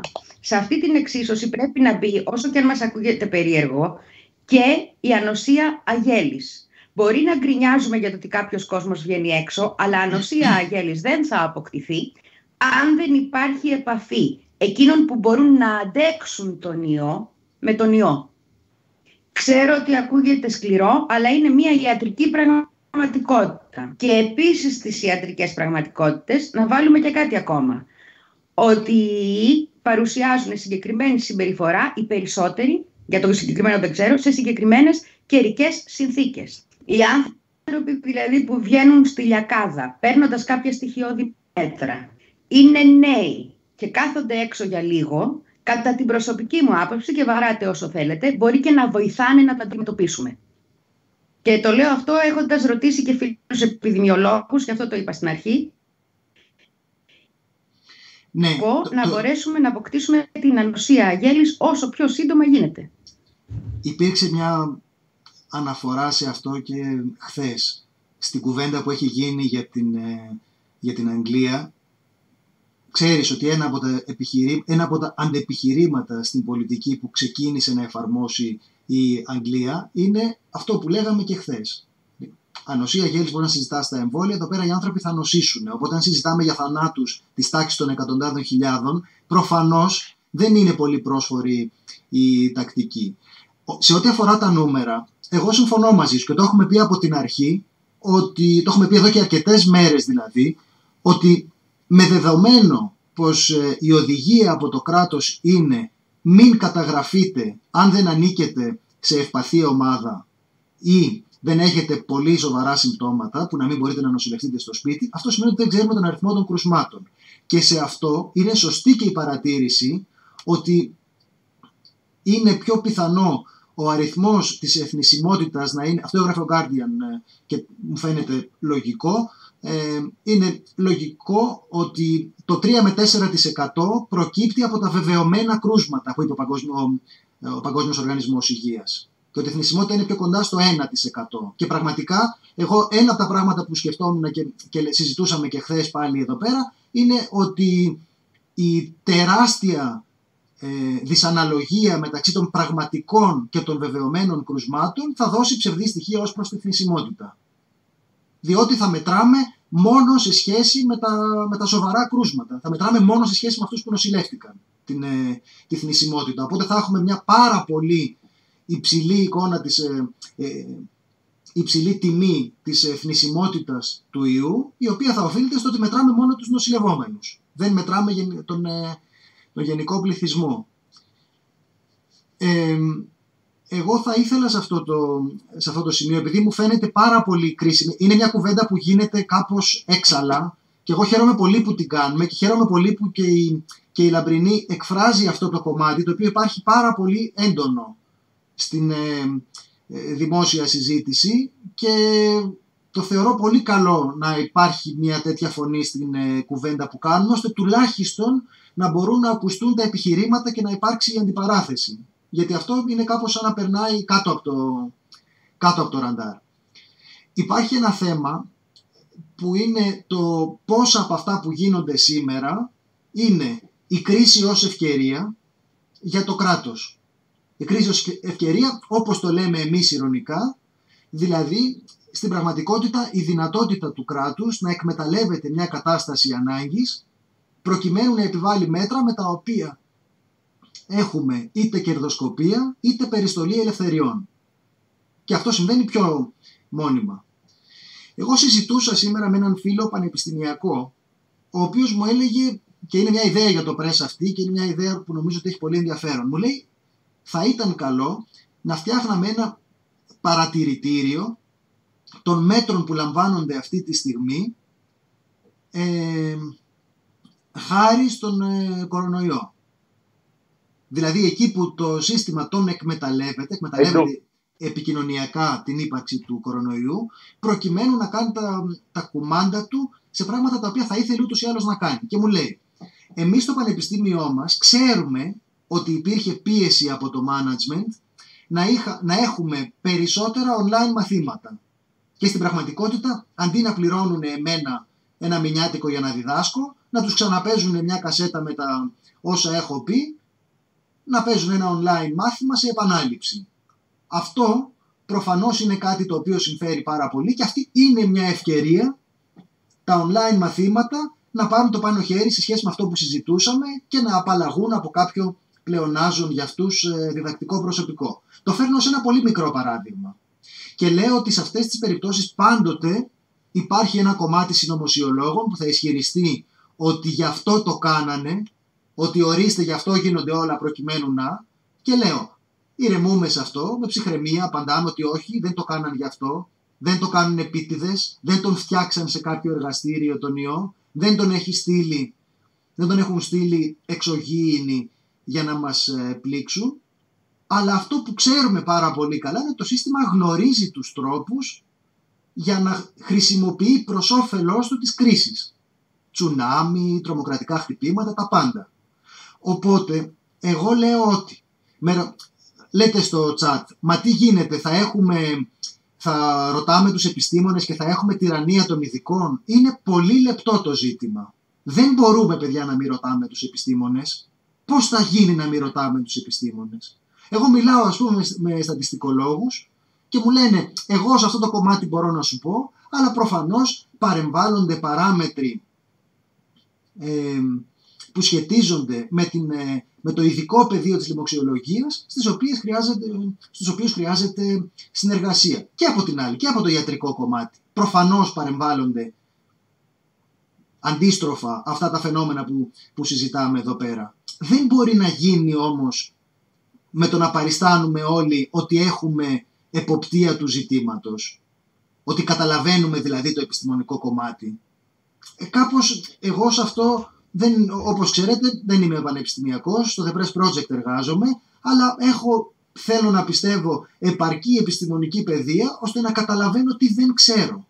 Να καταλαβαίνω δηλαδή πότε βρίσκομαι σε χωράφια που είναι άγνωστα για μένα και που χρειάζεται, για να μην πω κουταμάρα, πάρα πολύ προσεκτικά να ρωτήσω αυτούς που ασχολούνται μια ζωή με αυτό που συζητάμε. Και υπάρχουν αυτοί οι άνθρωποι. Πάντα υπάρχουν αυτοί οι άνθρωποι. Όποια πέτρα και να σηκώσεις υπάρχουν αυτοί οι άνθρωποι.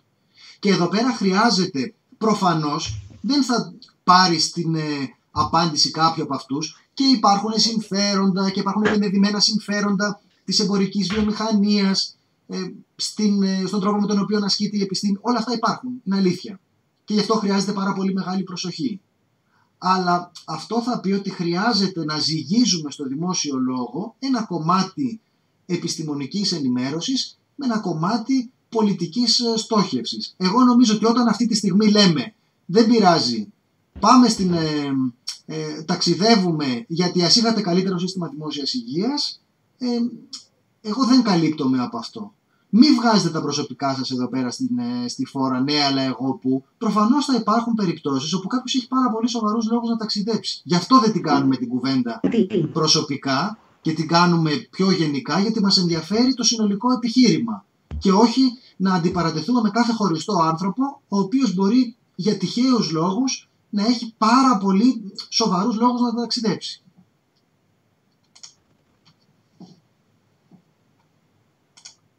Δεν ήθελα να ακολουθήσει τέτοια σιωπή. Έχετε πέσει όλοι για ύπνο? Είναι διαγραπτική σιωπή για να δούμε αν είναι ανάσα ή... Λαμπρινή, δικός σου λόγος. Μπορώ. Ωραία. Δύο πράγματα. Ένα. Η εγώ την άποψή μου, δηλαδή να ζητήσουμε καλύτερο... Λαμπρινή, κάνεις διακοπές, νομίζω. ...να κρατήσει και ανοιχτές τις θάλασσες για να σταθούμε στους ναζί και στους φασίστες. Ένα.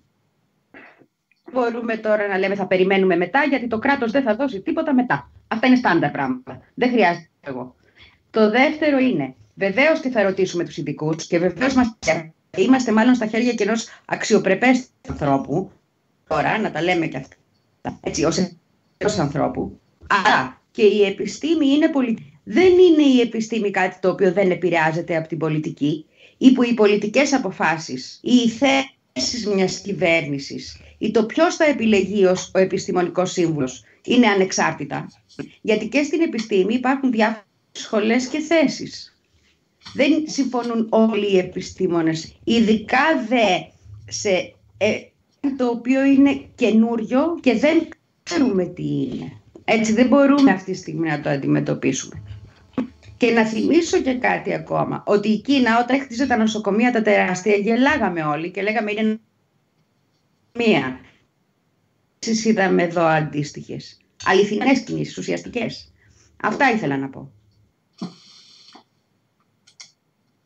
Εντάξει, απλώς όταν λέμε ότι υπάρχουν διαφορετικές σχολές και θέσεις, αυτό θα απαιτούσε την πάρα πολύ ισχυρή προσπάθεια να πει κανείς ότι παιδιά, η επίσημη πολιτική δημόσιας υγείας είναι αυτή, αλλά ορίστε ποιοι έχουν αρθρογραφήσει εναντίον της. Και να ας πούμε στην Μεγάλη Βρετανία έχει συμβεί αυτό, στην Αγγλία έχει συμβεί αυτό. Εντάξει, επειδή ήταν μια στάση η οποία θεωρήθηκε παρακινδυνευμένη, υπήρξαν και σωματεία και μεμονωμένες φωνές με αρθρογραφία, άνθρωποι με περγαμηνές, οι οποίοι είπαν παρακαλούμε δώστε μας τα τεκμήρια, τα επιστημονικά τεκμήρια που υποστηρίζουν αυτή την θέση. Αυτό είναι κάτι που μπορεί να γίνει, αλλά χρειάζεται, επειδή ακριβώς είναι τεράστιο το μέγεθος της ανατροπής που χρειάζεται να γίνει, δηλαδή να πω εγώ ότι ο Τσιόδρας είναι στόκος και πρέπει να κάνουμε τα ανάποδα από όσα λέει, θα χρειαστεί, επειδή είναι τεράστιο το μέγεθος της ανατροπής, να πω εγώ ότι πρέπει να τα κάνουμε όλα ανάποδα από όσο λέει η επίσημη πολιτική μας, θα χρειαστεί να υπάρχουν επιστημονικές ενώσεις πίσω μου ή φωνές μεμονωμένες, αλλά ανθρώπων οι οποίοι έχουν περγαμηνές. Και να είναι και πολλές και αξιόλογες. Αυτό είναι κάτι το οποίο είναι πάρα πολύ δύσκολο, αλλά νομίζω ότι μόνο με αυτήν την έννοια μπορούμε να πούμε ότι παιδιά η επιστήμη δεν είναι ένα πράγμα. Σύμφωνοι, δεν είναι ένα πράγμα. Αλλά εδώ πέρα εννοούμε ότι είναι διχασμένος ο επιστημονικός κόσμος σε σχέση με το αν είναι καλό να σουλατσάρουμε αυτή τη στιγμή. Δεν νομίζω ότι είναι διχασμένος. Αν το θεωρούμε δηλαδή, την κάνουμε την κουβέντα. Συζητάμε για το ποια θα ήταν τα επιχειρήματα υπέρ αυτής της άποψης. Κωνσταντινέ, δεν θεωρώ ότι ο ιατρικός κόσμος είναι διχασμένος, γιατί η ιατρική επιστημονική κοινότητα τέλος πάντων έχει μια κοινή γραμμή ως προς αυτό που πρέπει να ακολουθήσουμε. Για εμένα, σήμερα τουλάχιστον, όχι είδηση, κάτι που μου έχει μείνει. Είναι η ανακοίνωση που έχει βγάλει η Ομοσπονδία Ενώσεων Νοσοκομιακών Γιατρών Ελλάδος, που έχει καταγγείλει την κυβέρνηση, που θυμόμαστε την κυρία Μαρέβα Γκραμπόφσκι, Μητσοτάκη, να βγαίνει και να λέει χειροκροτήσει τα μπαλκόνια κλπ. Έχει επανέλθει η ΟΕΝΓΕ σε αυτό. Και σήμερα καταγγέλει η Ένωση των Γιατρών, των Νοσοκομιακών Γιατρών Ελλάδος, ότι παρά τις εκκλήσεις και τις προειδοποιήσεις δεν έχει δεχθεί η κυβέρνηση να τους δεχθεί. Ο κύριος Σικίλιας, ο κύριος Σικίλιας και ο κύριος Κοντοζαμάνης, υπουργός και υφυπουργός δηλαδή, δεν τους δέχτηκαν σήμερα λέγοντας ότι ανησυχούν για τον ιό και δεν μπορούν να τους δεχτούν. Η ΟΕΝΓΕ, να πούμε ότι εδώ και μέρες, όχι μέρες, εβδομάδες τώρα, έχει δώσει τα μηνύματα τα δικά της, έχει προειδοποιήσει, έχει χτυπήσει όσα καμπανάκια και καμπανάκια μπορούν να υπάρξουν και λένε ότι στην ουσία δεν θέλουν να μας ακούσουν. Δεν θέλουν να μας ακούσουν, γιατί έχουμε κάθε υπουργό που βγαίνει, βουλευτή και υπουργό της κυβέρνησης, που βγαίνει σε κανάλια να μιλάει για τους ήρωες με τις άσπρες και πράσινες μπλούζες, για τους μαχητές της πρώτης γραμμής κλπ. Αλλά δεν έχουν στην ουσία καμία πρόθεση να τους ακούσουν.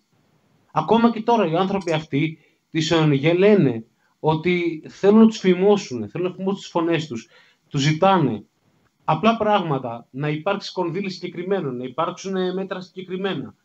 Κονδύλι εννοώ που θα κατευθύνει στην υγεία, έτσι. Κι όμως δεν παίρνουν απάντηση. Δεν παίρνουν απάντηση. Μιλάνε για προσλήψη ιατρών.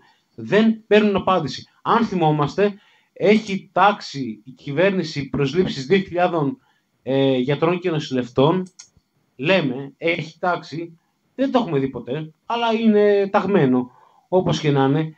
Και αυτή τη στιγμή οι άνθρωποι, για να καταλάβουμε λίγο πριν την κρίση, γιατί τώρα που τα συζητάμε όλα αυτά, είμαστε πριν, και ας το καταλάβει πολλοί κόσμος, είμαστε πριν την κρίση, πριν αρχίσουν να υπάρχουν έκτακτα μέτρα. Και ακόμα και τώρα δεν τους δέχονται. Δεν θέλουν, γιατί ξέρουν τι θα ακούσουν. Η κυβέρνηση ξέρει τι ακριβώς θα ακούσει. Θα ακούσει ότι υπάρχουν τεράστιες ελλείψεις σε ιατρικό, παραϊατρικό, νοσηλευτικό προσωπικό, σε καθαρίστριες ακόμα. Θα ακούσουν ότι υπάρχουν, όπως την καταγγελία μέσα, ότι δεν υπάρχουν τρόφιμα να επαρκούν για μήνες για μια κρίση. Ξέρουν ότι όσο θα τους θέσουν θα είναι ζητήματα της δομικής ανυπαρξίας που υπάρχει στη δημόσια υγεία αυτή τη στιγμή. Δεν θέλουν να τους ακούσουν. Να πούμε λίγο απλά, αυτή τη στιγμή, την κρίσιμη στιγμή, ο Υπουργός Υγείας, ο κ. Σικίλιας, και ο Υπουργός, ο κ. Κοντοζαμάνης, επικαλέστηκαν τον κορονοϊό, τα μέτρα προφύλαξης δηλαδή, για να μην δουν τους γιατρούς. Ας το έχουμε και αυτό στο πίσω μέρος του κεφαλιού μας.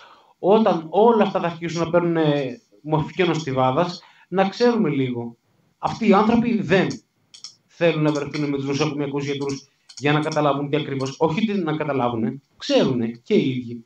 Και ο υπουργός, πιστεύω, ο κ. Σικίλιας και ο υπουργός, ο κ. Κοντοζαμάνης, γνωρίζουν το τι ακριβώς συμβαίνει. Απλά δεν θέλουν να το αντιμετωπίσουν. Όταν λοιπόν θα κληθούν να το αντιμετωπίσουν, ας ξέρουμε ότι πριν ξεσπάσει η κρίση, ήθελαν οι νοσοκομιακοί γιατροί να βρεθούν μαζί τους.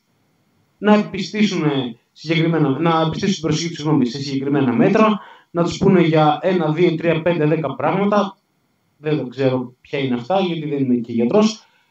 Αλλά αρνείται. Η ηγεσία αυτή τη στιγμή, η κυβέρνηση αυτή τη στιγμή αρνείται να ακούσει το τι έχουν να τους πούνε οι γιατροί που είναι στα νοσοκομεία. Αυτοί που είναι οι ήρωες, ξαναλέω, με τις άσπρες και πράσινες μπλούζες, που είναι οι μαχητές της πρώτης γραμμής, όπως τους χαρακτηρίζουν. Ωραία, αφού είναι τόσα πολλά, ρε παιδιά μου, και αφού είναι τόσο σημαντικοί αυτοί οι άνθρωποι, γιατί αρνούνται να τους ακούσουν?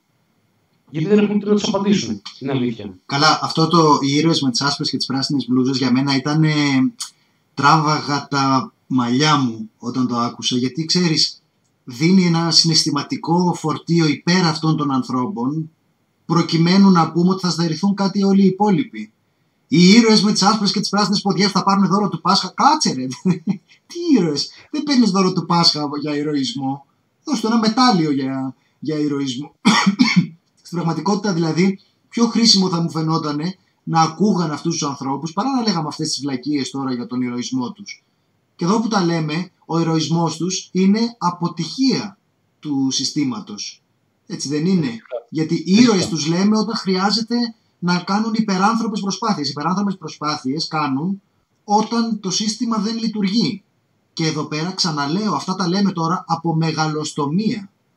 Δεν έχει συμβεί τίποτα ακόμα, παιδιά. Τώρα είναι τραγελαφικό αυτό που γίνεται με το γλύψιμο προς τους γιατρούς και τους νοσηλευτές πριν να ξεκινήσει η κρίση. Δεν έχουμε δει τίποτα. Αλλά εντάξει τώρα. Η Νάντια μας γράφει ότι διχασμός υπάρχει μόνο σε σχέση με τους δειγματοληπτικούς ή τους μαζικούς ελέγχους. Αλλά όλοι οι γιατροί συνιστούν απομόνωση. Νομίζω και εγώ ότι αυτή είναι και η δική μου αίσθηση από τη δημόσια συζήτηση. Ναι, η απομόνωση είναι προφανές. Η απομόνωση είναι προφανές ότι πρέπει να υπάρξει. Δεδομένο. Επίσης, είναι προφανές ότι πρέπει να υπάρξουν ο κάθε ένας από εμάς, τέλος πάντων τους πολίτες, να ακολουθήσει τις συμβουλές των ειδικών, να μείνει σπίτι όσο γίνεται μέσα, γιατί δεν παραβλέπω ότι υπάρχουν άνθρωποι που εξαρτώνται από αυτό, το να βγουν έξω και να δουλέψουν. Και όντως, δεν μπορώ να πω σε κάποιον, μείνε μέσα στο σπίτι σου και να μην έχεις να φας τέλος του μήνα. Είναι μια κουβέντα, τέλος πάντων, πολύ μεγάλη που μπορεί να γίνει, αλλά μπορώ να το καταλάβω. Δεν θα καταλάβω, αλήθεια δεν πρόκειται να καταλάβω, αυτόν που μου λέει ότι βγήκα να κάνω μια βόλτα εδώ πέρα στη Σταδίου, βγήκα να κάνω μια βόλτα στο Σύνταγμα, γιατί εντάξει, θέλω να πάρω αέρα. Δεν θα το καταλάβω αυτό. Να βάλω μια τελεία και να πω ότι αυτή τη στιγμή, και παρά τις εκκλήσεις, δεν είναι μόνο νοσοκομιακοί γιατροί. Έχουν βγάλει και από το Αττικό Νοσοκομείο, έχουν βγάλει από τη Σωτηρία, έχουν βγάλει από τον Ευαγγελισμό. Ο κύριος Τσιόδρας, μάλιστα, έχει βγάλει 2 επιστολές προς το Υπουργείο Υγείας τις τελευταίες μέρες. Δεν υπάρχει τρόπος πραγματικά, από ό,τι καταλαβαίνω και από ό,τι διαβάζω, από ό,τι λένε οι ειδικοί δηλαδή, να καταφέρουμε να καπακώσουμε αυτό το πράγμα. Δεν έχουμε κόσμο. Ο κόσμος όπως είναι θα αρχίσει να πέφτει. Δηλαδή ακόμα και αν δεν νοσήσουν οι άνθρωποι αυτοί που τραβάνε 14 ώρα και 16 ώρα καθημερινά με κόστος και της ζωής τους και της ζωής των ασθενών. Ξαναλέω, γιατί δεν είναι εύκολο. Αυτοί οι άνθρωποι δεν πάνε και βαράνε σφραγίδες. Έχουν να κάνουν με νοσηλεία ανθρώπων. Έτσι. Είναι πολύ σημαντικό. Αν λοιπόν σε όλο αυτό το ασφικτικό πλαίσιο προσθεθούν και χιλιάδες κρούσματα του κορονοϊού, δεν γίνεται. Δεν γίνεται. Αυτή τη στιγμή έχω την εντύπωση ότι, όπως είπε και ο κύριος Κόντε, ο πρωθυπουργός της Ιταλίας, πριν από, έχουμε Παρασκευή, την Τρίτη, ότι θα έπρεπε όντως να έχουμε πάρει νωρίτερα μέτρα πρόληψης. Ο κύριος Κόντε μάλιστα μίλησε για τις δυνάμεις που έχει το σύστημα υγείας της Ιταλίας και λέει ότι καλύπτουν τον κόσμο. Εδώ αλήθεια έχουμε σκεφτεί, δεν ξέρω, αλήθεια δεν το γνωρίζω αυτό. για την Ιταλία, για το σύστημα υγείας. Εδώ, όποιος έχει περάσει 5, 6, 2, 3, 13 μέρες σε νοσοκομείο, έχει κάποια ιδέα για το πώς λειτουργούν αυτοί οι άνθρωποι? Θα το πω ξανά ότι έχοντας περάσει 6 μέρες, πριν από ένα μήνα περίπου, στον Ερυθρό Σταυρό, 6 μέρες ήμουνα μέσα. Βλέποντας και μιλώντας με ανθρώπους, καταλάβω ότι δεν έχουν τα στοιχειώδη. Οι άνθρωποι κοιμούνται στο γραφείο και πιάνει ένα στη βάρδια του άλλου για να κοιμηθεί λίγο ένας και να ξυπνήσει ο άλλος. Καταλαβαίνουμε λοιπόν σε τι κατάσταση πάμε να μπούμε με όλο αυτό? Δεν γίνεται. Και επειδή ακριβώς δεν έχουμε επαρκές προσωπικό, νοσηλευτικό, ιατρικό, παραϊατρικό, γιατί να μην ξεχνάμε λίγο και το παραϊατρικό προσωπικό και καθαρίστριες και όλα αυτά, είναι πάρα πολύ σημαντικό. Δηλαδή, σε ένα νοσοκομείο, αν δεν δουλέψουν καθαρίστριες 2 μέρες, πάει ποντίκια και κατσαρίδες. Απλά να το βάλουμε και αυτό λίγο στην εικόνα. Και μου το λέγανε ότι και καθαρίστριες και το παραϊατρικό προσωπικό και το νοσηλευτικό προσωπικό και το ιατρικό προσωπικό δεν έχουμε, παιδιά. Δεν γίνεται. Και μάλιστα μου είχαν πει, όταν μπορείς βγάλω το αυτό, πες το τι περνάμε. Δεν το είχα πει το τι περνάνε και έχω και ονόματα κιόλας και μου είχαν γράψει και πες ότι περνάμε αυτό, αυτό, αυτό και αυτό, έχει γίνει εκείνο και το άλλο. Εδώ και όχι τώρα, εδώ και χρόνια. Και πάμε σε όλες αυτές τις ήδη υπερφορτωμένες δομές υγείας, χωρίς την κάλυψη την απαραίτητη από το κράτος, να φορτώσουμε τι? Να φορτώσουμε κρούσματα που θα αρχίσουν να έρχονται το ένα μετά το άλλο. Να φορτώσουμε περίλικες που θα ανησυχούν και θα πηγαίνουν για ψιλοπίδημα εκεί πέρα, γιατί έτσι είναι οι περίλικες τέλος πάντων. Να φορτώσουμε εκατοντάδες κρούσματα που θα έρχονται και θα πηγαίνουν και ακόμα και αν δεν είναι θετικοί, θα κολλάνε ο ένας τον άλλον μέσα στα νοσοκομεία. Είναι μια κατάσταση την οποία δεν έχουμε καθόλου, πιστεύω, ζυγίσει. Το τι μπορεί να φέρει σε εμάς αυτό. Δηλαδή, αυτή η ανεμελιά εντός εισαγωγικών που λέμε ότι κυκλοφορούν έξω στο δρόμο το βράδυ και λοιπά και κάνουν και τις βόλτες τους και στη Θεσσαλονίκη και στην Κρήτη και στην Αθήνα και δεν ξέρω κι εγώ που αλλού. Όλα αυτά κάποια στιγμή, όταν έρθει το πικ, γιατί θεωρητικά κλεινόμαστε τώρα στα σπίτια μας, έτσι. Θεωρητικά αρχίζουμε και κλεινόμαστε στα σπίτια μας. Αυτό οι Ιταλοί και οι Ισπανοί το κάνουν πριν από εβδομάδες. Τώρα θα δείξει. Και κάτι άλλο ακόμα. Είναι μια ανάλυση πάρα πολύ ωραία του Τζο Κέρκλαντ από το Market Watch. Είναι ένας εξαιρετικός αναλυτής. Είναι νεοφιλελεύθερος μέχρι τα μπούνια, πραγματικά. Απλά δείχνει το πόσο οι πλούσιοι ανησυχούν για το τι θα γίνει στις μάζες. Η ανάλυση του στην ουσία είναι αυτή. Οι πλούσιοι ανησυχούν για το τι θα γίνει στις μάζες. Οι πλούσιοι τρομάζουν αν θα μείνει η μάζα για να εκμεταλλεύονται. Όχι, αυτό... αν θα μείνει, μάζα θα μείνει. Δεν είναι ότι απειλείται όλος ο πληθυσμός. Τη μάζα θα μείνει. Το ζήτημα είναι πώς θα είναι η μάζα όταν μείνει, γιατί είναι όλες αυτές οι συζητήσεις που λέμε ότι και γίνονται και θα γίνουν. Πολύ καλά κάνεις και βάζεις όλη αυτή την κατάσταση και δεν φτάνει ούτε μια εκπομπή, ούτε μερικά κείμενα για να περιγραφεί αυτή η κατάσταση που υπάρχει στα νοσοκομεία από πριν από την κρίση του κορονοϊού. Αυτό βρίσκεται κάτω από το χειροκρότημα της κυρίας Μαρεβάς. Βρίσκεται κάτω απ' την άλλη από τις αγωνιώδεις εκκλήσεις κόσμου ότι και όλη αυτή την αντιπαράθεση για την ατομική ευθύνη. Βρίσκεται κάτω από τη συζήτηση που κάνουμε ουσιαστικά. Εάν είχαμε ένα σύστημα υγείας που δούλευε ρολόι μέχρι χθες, που οι άνθρωποι πέταγαν τη σκούφια τους να εργάζονται γι' αυτό από άποψη συνθήκων και όχι από άποψη κοινωνικής ευθύνης, γιατί είδα και ένα-δύο φίλους στο chat που είπανε λίγο πολύ, εντάξει, επέλεξαν να κάνουν αυτοί οι άνθρωποι τη δουλειά στο δημόσιο σύστημα υγείας. Ναι, είναι έτσι και δεν είναι έτσι. Γιατί όσοι έχουν δουλέψει ή όσοι έχουν ανθρώπους που έχουν δουλέψει, που δουλεύουν ή έχουν περάσει έτσι ένα χρονικό διάστημα μέσα στο δημόσιο σύστημα υγείας, καταλαβαίνουν με τι θηρία έχουν να παλέψουν οι άνθρωποι που δουλεύουν μέσα σε αυτό το σύστημα. Αλλά επιμένω εγώ ότι αυτή τη στιγμή για τον γενικό πληθυσμό, απέναντι σε αυτό έχουμε να αντιπαρατεθούμε. Με βάση αυτό έχουμε να πορευτούμε. Φωνάζοντας την ίδια ώρα για όλα τα κενά, για όλα τα προβλήματα, για όλες τις λύσεις που ενδεχομένως έχουμε στα χέρια μας και πρέπει να εφαρμοστούν. Αλλά μην ξεχνώντας ότι η κριτική έχει να κάνει με κάτι άλλο από την επιβίωση εντός-εκτός εισαγωγικών. Και ειδικά για τις ηλικίες που...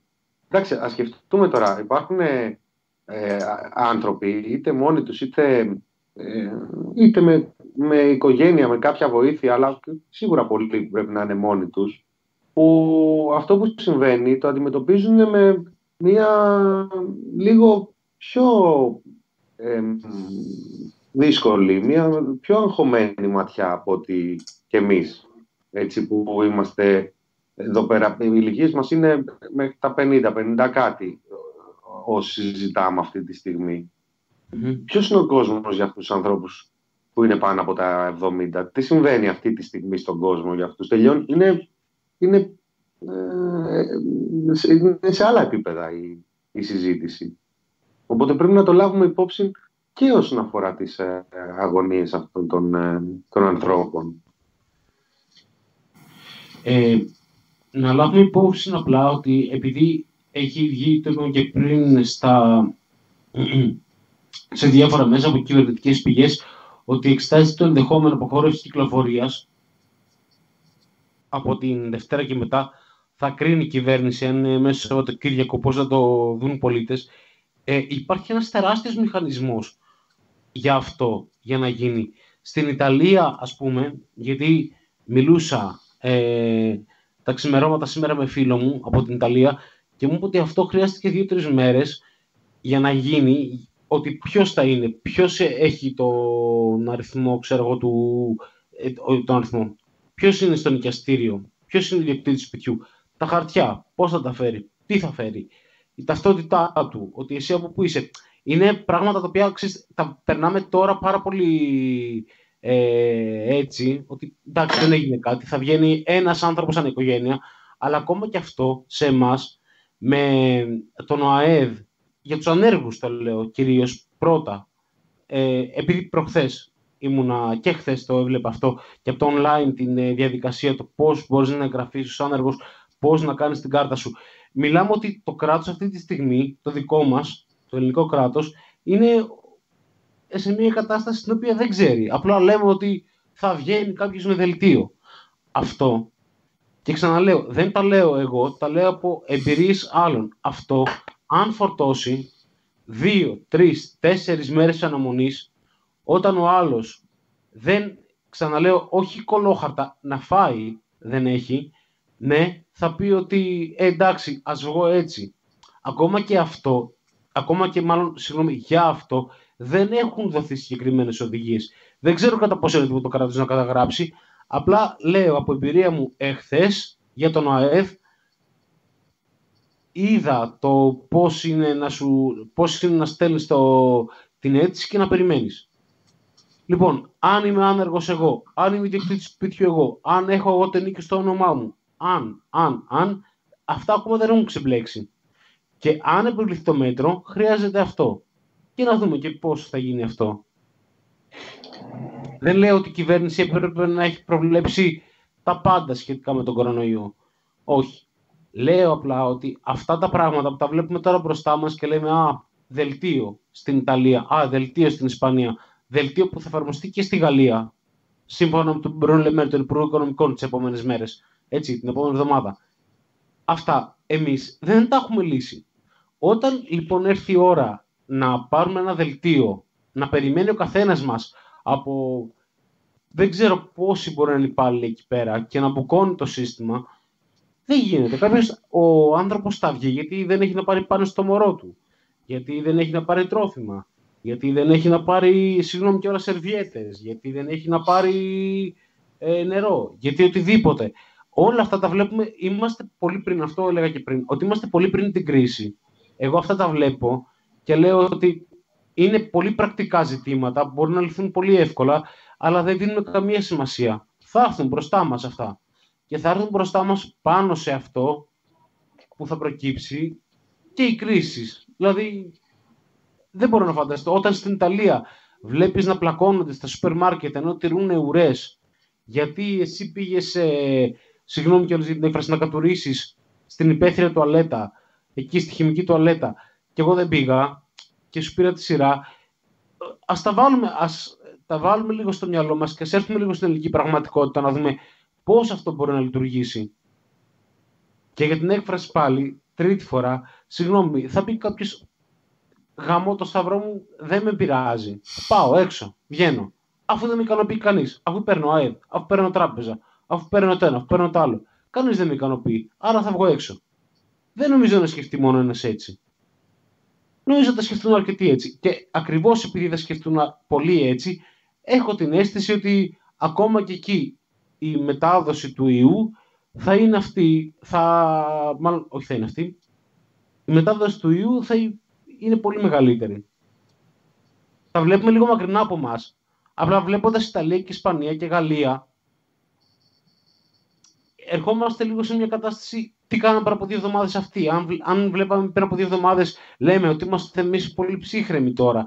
Εγώ τα ακούω σε κανάλια, τα ακούω σε ραδιόφωνο ότι πόσο ψύχρεμοι είμαστε εμείς, η Ελλάδα, η ελληνική κοινωνία, η ελληνική κυβέρνηση. Και ναι, στην Ισπανία και στην Ιταλία ήταν απόλυτα ψύχρεμοι. Απόλυτα ψύχρεμοι. Και πλακίτσες κάνανε και στα social media βγάζαν βίντεο. Υπάρχει διαφορά μεταξύ της ψυχραιμίας και της άγνοιας. Όχι, ήταν ενημερωμένοι. Αυτό λέω, ήταν ενημερωμένοι για αυτό. Απλά δεν είχε φτάσει στην πόρτα τους. Όταν δούμε για το μακάβριο της υπόθεσης, αν δούμε σάκους στην πολυκατοικία που μένουμε, αν δω εγώ στα Εξάρχεια σάκους στην πολυκατοικία που μένουμε, αν δω εγώ σάκους στην Κυψέλη, στην Κηφισιά, στο Μεταξουργείο, Θεσσαλονίκη, Κρήτη, δεν ξέρω κι εγώ πού. Μπορεί να μου γυρίσει αλλιώς το μάτι. Μπορεί εκείνη την ώρα που εγώ θέλω να πάω στις δημόσιες υπηρεσίες, για κάτι το οποίο είναι αναγκαίο, έτσι, να πω ότι ναι, ωραία, δεν περιμένω άλλο. Εδώ γίνεται χαμός. Γι' αυτό λέω ότι είμαστε πριν την κρίση εμείς, είμαστε αρκετά πριν την κρίση εμείς, δεν έχουμε δει τίποτα.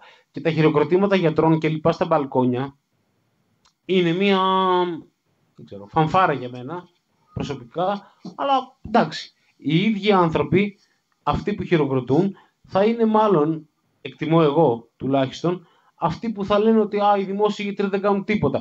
Και ξαναλέω, μην παραβλέπουμε, γιατί λέω ότι η μητέρα μου εργάζεται στον χώρο αυτόν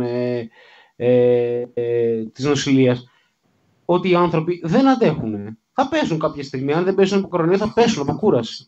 Δεν γίνεται. Μα έχουμε δει και στην Ισπανία που επιστρατεύουν ασκούμενους γιατρούς, βγάζουν και αυτοί οι ανθρώπους σε βάθος διετίας, συνταξιοδοτημένους σε βάθος διετίας. Ναι. Θεωρητικά και εδώ κάπως θα ενεργοποιηθούν.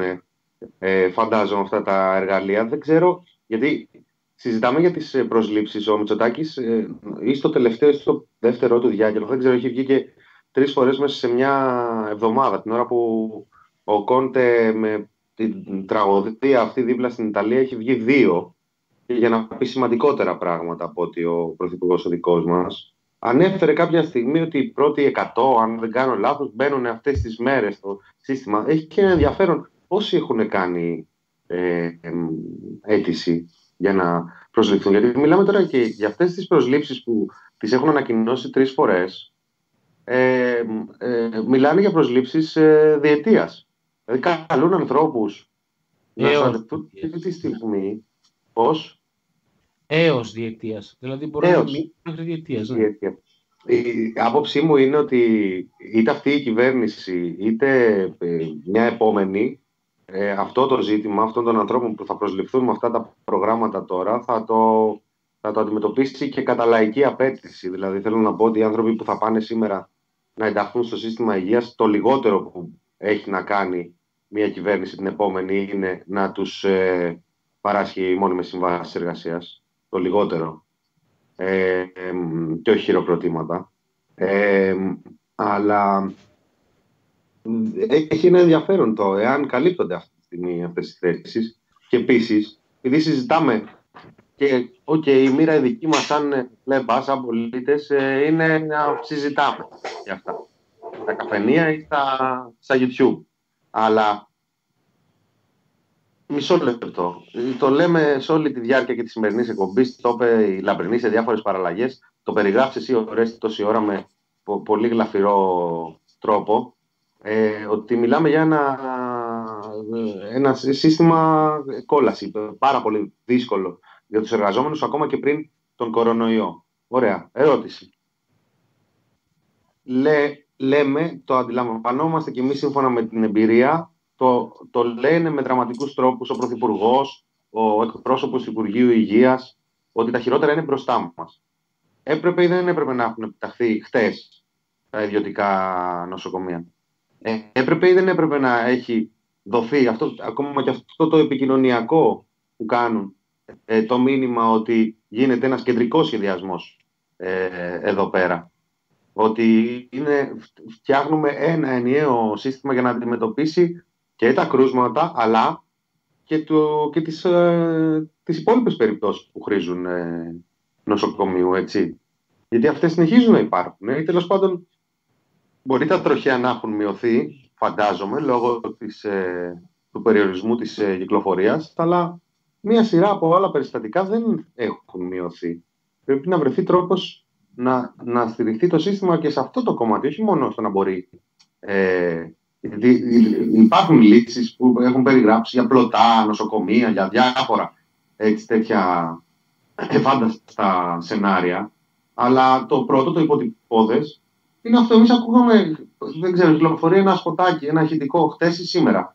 Ο Πορτοσάλτε στο Sky, την ώρα που ενημερώνει για τα θύματα και την κατάσταση, διαφημίζει ιδιωτικό ιατρικό που σου κάνει με τόσο τις εξετάσεις από απόσταση, με τόσο άμα έρθει σπίτι σου, άμα είσαι και εταιρεία και τα πάρεις εσύ τα δείγματα, σου κάνει τόσο έκπτωση.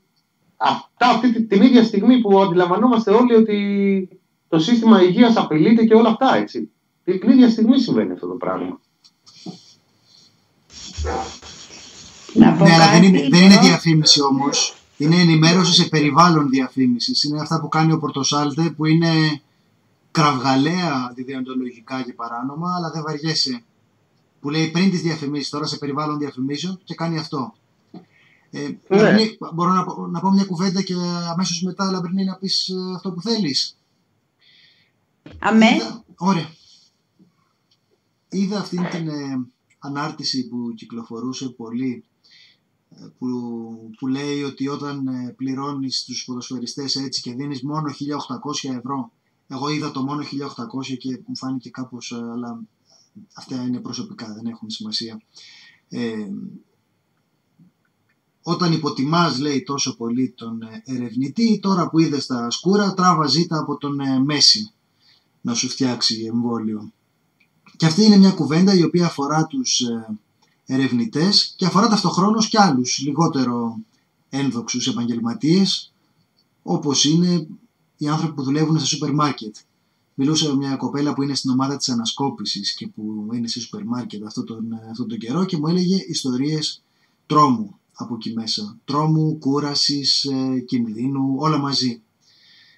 Και πάλι η φυσική μου τάση είναι να αμφισβητώ την αισιοδοξία των ανθρώπων, ότι αυτή τη στιγμή προέκυψε ένα σοκ στις αξιολογίες των ανθρώπων. Γιατί δεν ήξερε ο άλλος ότι ο γιατρός σώζει τη ζωή σου, ενώ ο ποδοσφαιριστής όχι.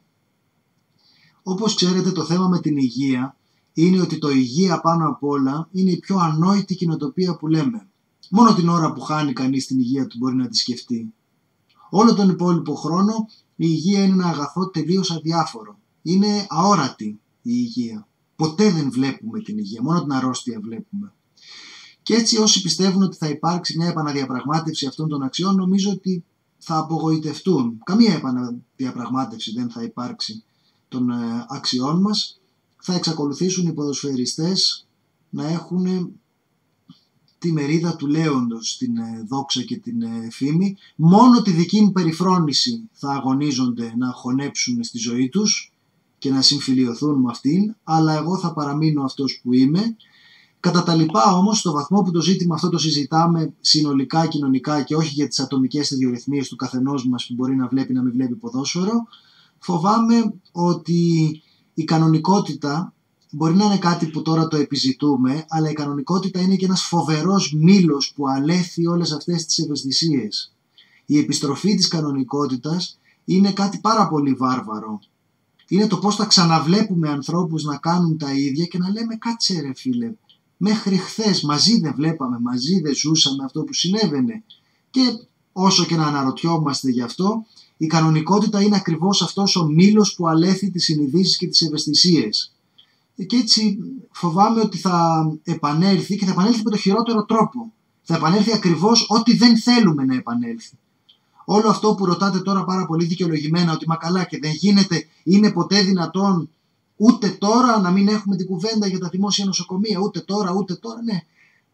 Εγώ πολύ φοβάμαι ότι θα υπάρξει αυτή η έξαρση αυτή τη στιγμή και μετά, ακριβώς όπως συνέβη το 2008 που είδαμε την επανουργία με την οποία μπορεί το σύστημα να ξαναγράφει την ιστορία κατά το γούστο του, αυτό θα συμβεί και τώρα. Συγγνώμη για την ξύλινη διατύπωση για το σύστημα, αλλά ελπίζω να καταλαβαίνετε τι εννοώ. Να πάρω το λόγο. Λαμπρινή, έχεις το λόγο. Ευχαριστώ πάρα πολύ. Λοιπόν, καταρχήν πολύ μαθαίνω ότι ο Μέσι ανακοίνωσε ότι κάνει απόπειρα αυτοκτονίας μετά τη δήλωσή σου για το ποδόσφαιρο.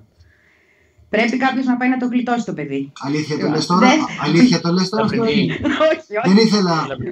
Δεν ήθελα να δημιουργήσω κάποια απογοήτευση. Παιδιά, ένας άνθρωπος είμαι, το καταλαβαίνω ότι είμαι πιο σημαντικός από όλα αυτά που έχουν κάνει όλοι αυτοί στη ζωή τους, που συσσωρεύουν επιτυχίες σε κάτι χωρίς νόημα και χρήμα που είναι επίσης χωρίς νόημα. Αλλά δεν είναι και λόγος για αυτοκτονία. Ας κάνουν κάτι άλλο. Λαμπρινή, προλαβαίνω. Πριν μιλήσεις,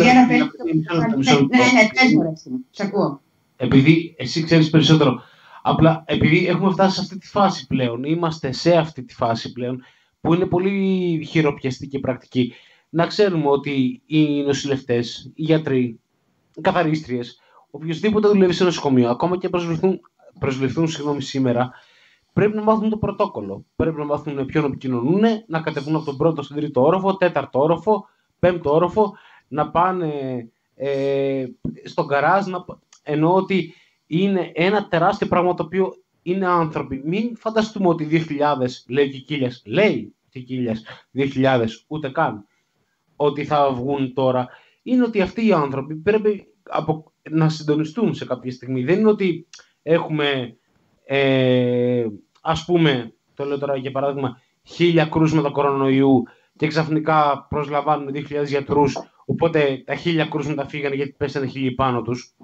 Θέλω να πω ότι είναι μπακαλίστικο, δεν μπορώ να το εκφράσω σωστά, γιατί εγώ έχω μόνο εμπειρίες οπτικές και διηγήσεις από ανθρώπους.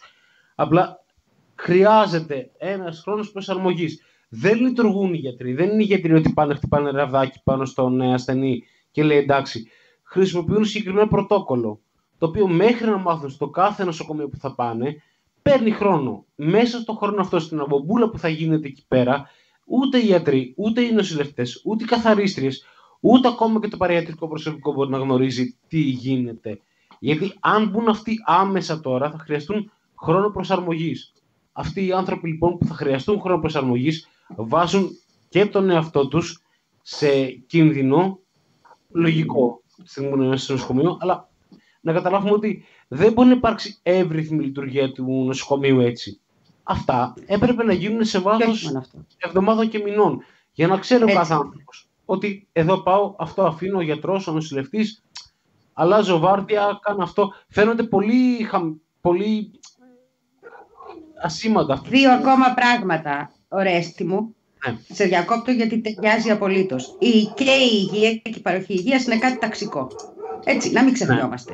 Αυτό που είπαμε πριν λίγο για τον Πορτοσάλτε και το τι έλεγε σήμερα, το είδα εγώ σε ένα από τα group που παρακολουθώ στο Facebook, στο οποίο ανέφερε νοσοκόμα, η οποία εργάζεται σε χειρουργείο που κάνουν εγχειρήσεις παχυσαρκίας, ότι τις δηλώνουν επίτηδες έκτακτες, τις προγραμματισμένες, διότι ο πελάτης πληρώνει. Μπράβο, Λαμπρινή. Λοιπόν, να δούμε λίγο τα πράγματα όπως είναι. Είναι συμπληρωματικό στα περί επίταξης που αναφέραμε και σήμερα. Ότι αυτή τη στιγμή ιδιωτικά, ακριβώς δηλώνοντας, παρακάμπτοντας, γιατί υποτίθεται έχουν οδηγία τα ιδιωτικά, να μην βάζουν, να βάζουν μόνο τα έκτακτα, έτσι. Δεν είναι ότι δεν έχουν ληφθεί αποφάσεις. Έχουν ληφθεί αποφάσεις και με το παραπάνω. Έχουν υπογράψει μία πράξη νομοθετικού περιεχομένου στην κυβέρνηση που ήδη τους επιτρέπει. Μπορούσαν ήδη να τα έχουν επιτάξει. Έχουν επιλέξει να δώσουν αυτές τις οδηγίες, οι οποίες όμως υποτίθεται πρέπει να τηρούνται. Για να τηρούνται πρέπει να γίνονται έλεγχοι. Αγνοώ σε τι βαθμό έχουν γίνει έλεγχοι. Λοιπόν, σου λέω, η νοσοκόμα το κατήγει η ίδια. Ναι, και εγώ έχω τέτοιες αντίστοιχες καταγγελίες και από φίλους που εργάζονται. Λοιπόν, το ένα είναι αυτό. Έτσι. Το δεύτερο είναι ότι το ιατρικό προσωπικό της χώρας, ένα μεγάλο ποσοστό, έχει αποχωρήσει.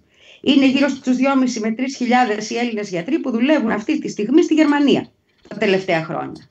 Τα παιδιά που θα μπουν πιθανώς να δουλέψουν, ακόμη και αν βρεθούν αυτοί οι άνθρωποι, όπως είπε ο Ρέστης, δεν είναι μόνο ότι πρέπει να μπουν στο σύστημα υγείας και να μάθουν να δουλεύουν με τους άλλους γιατρούς, είναι ότι δεν έχουν και εμπειρία. Και αυτό το πράγμα σε μια τέτοια κρίση, σε εντατικές, με ελάχιστους εντατικολόγους σε αυτή τη χώρα, που είναι μια ιδιότητα που δεν τη στηρίζουμε, έτσι, είναι επίσης προβληματικό. Για μένα υπάρχει επίσης στο πολιτικό κομμάτι κάτι που ξεχνάμε, ότι ως κοινωνία και ως πολιτικά όντα θα έπρεπε αυτή τη στιγμή να είμαστε στα κάγκελα, όλοι μας, με τις ενώσεις μας ως πολίτες, με υπογραφές, δεν ξέρω με ποιο τρόπο, να δοθούν τώρα αύξηση στους γιατρούς, να δοθούν τώρα εργατικά δικαιώματα στους γιατρούς και το νοσηλευτικό προσωπικό. Τώρα. Αυτή είναι η στιγμή. Και αυτοί οι πάλι δεν είναι δικοί τους ενώ αγωνίζονται μες στις εντατικές. Αυτοί οι πάλι είναι δικοί μας. Αυτό δεν κάνουμε. Αν θέλουμε να τους στηρίξουμε, αντί να βγαίνουμε να χειροκροτάμε με τη μαρέβα, ας οργανωθούμε ως κοινωνία και ας απαιτήσουμε αυτό που όχι μόνο τους αξίζει, δεν θα έπρεπε ποτέ να το έχουν χάσει. Έτσι. Να το πούμε κι αυτό. Ναι. Ρέστη, πήγες να πεις κάτι? Ναι, λέω ότι γι' αυτό που λέει η Λαμπρινή ακριβώς, ότι επειδή οι άνθρωποι δεν είναι έλα μπες κάτω, δεν είναι πέναλτι, ρε παιδί μου, πώς να το πω. Είπαμε και ποδοσφαιριστές πριν, ο Μέσι, ο Ρονάλντο. Δεν είναι ότι χτυπάς πέναλτι, δηλαδή πάρ' την αποφάση και κάτω. Έχοντας μιλήσει και με ανθρώπους που είναι μέσα στο χώρο αυτό, στα νοσοκομεία κλπ, καταλαβαίνω πόσο δύσκολο και όχι δύσκολο, είναι δύσκολο σε περιόδους στις οποίες, συγγνώμη, δεν υπάρχουν κρίσεις. Τώρα με αυτό, όπως είπε και η Λαμπρινή, είναι ένα πράγμα όχι κλουβάχατα.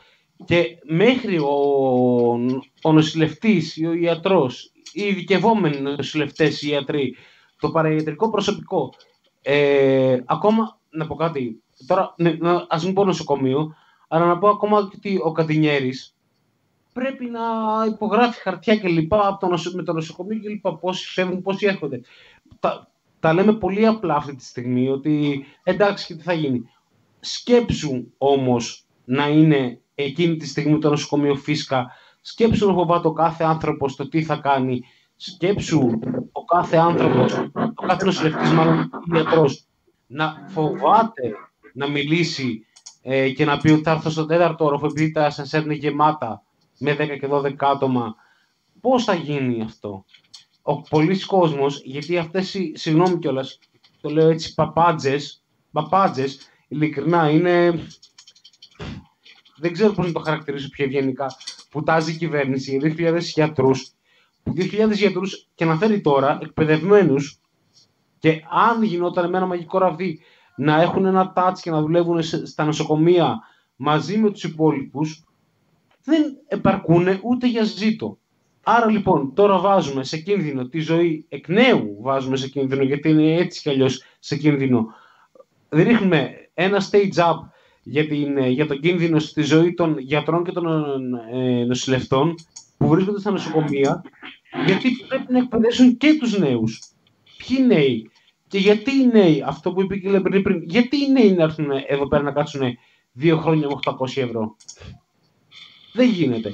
Το δημόσιο σύστημα υγείας έχει πραγματικά κουτσουρευτεί. Πραγματικά το έχουν καταστήσει μη βιώσιμο. στις καλές εντός εισαγωγικών μέρες, τη βγάζουν.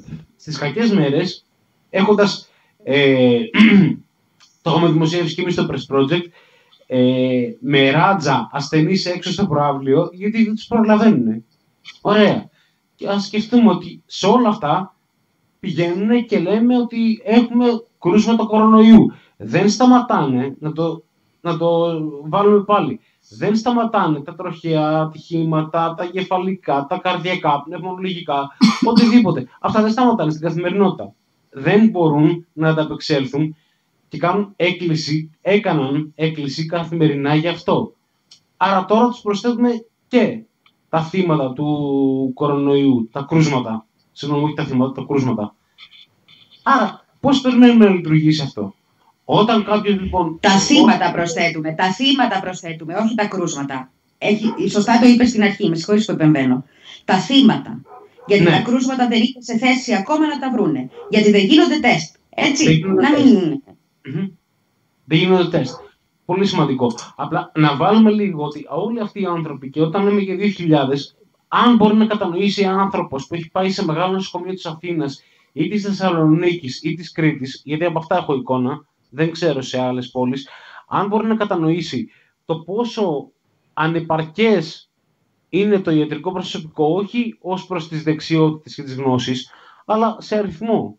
Δεν γίνεται. Δεν βγαίνουν. Εγώ έβαζα γάζα, έπαιρνα βαμβάκι, έβγαινα μόνος μου, επειδή περπατούσα όταν ήμουν στον Ερυθρό Σταυρό, έβαζα μόνος μου γάζα και βαμβάκι, γιατί ήταν να παίξει το καροτσάκι από την αίθουσα, από το δωμάτιο. Ωραία. Δεν υπήρχαν άνθρωποι να μου το πούν αυτό. Ρέστη. Δεν υπήρχαν άνθρωποι. Οπότε, λοιπόν, ας πούμε λίγο, ναι, πώς γίνεται να σκεφτεί κάποιος ότι με αυτό το ιατρικό προσωπικό, με τον αριθμό μάλλον το ιατρικό προσωπικό που έχουμε, μπορούμε να καλύψουμε όλο αυτό το πράγμα? Δεν γίνεται. Λοιπόν, κάπου εδώ νομίζω ότι μπορούμε να κλείσουμε την εκπομπή μας. Να πούμε ότι ξεκίνησε η ενημέρωση του Υπουργείου. Έχουμε ακόμα έναν νεκρό την ώρα που ξεκινήσαμε. Δεν μας σωστό. Ανακοίνωσε 31 νέα. Θα το πείτε. Πώς? Λυπάμαι πάρα πολύ για τα νέα, λέω, αλλά πρέπει να πούμε και στον κόσμο να πάει να υπογράψει. Ναι, έχουμε και την εσωτερική καμπάνια. Λοιπόν, νομίζω ότι είχε ενδιαφέρον η σημερινή κουβέντα, γιατί συζητήσαμε πράγματα στα οποία το γεγονός ότι υπήρχε μια κάποια πολιτισμένη, νομίζω, διαφωνία μεταξύ μας, δίνει τη δυνατότητα να είναι πιο αντιπροσωπευτική η εκπομπή ως προς την συζήτηση που γίνεται στον υπόλοιπο πλανήτη, εκτός της συντροφιάς μας. Σας ευχαριστούμε πάρα πολύ που ήσασταν κοντά μας. Καλή συνέχεια σε όλους. Καλή δύναμη. Καλό Σαββατοκύριακο, να τηρείτε τις οδηγίες και να κάνετε ό,τι σας λένε σαν καλά παιδιά. Πολλά φιλιά σε όλους. Γεια σας.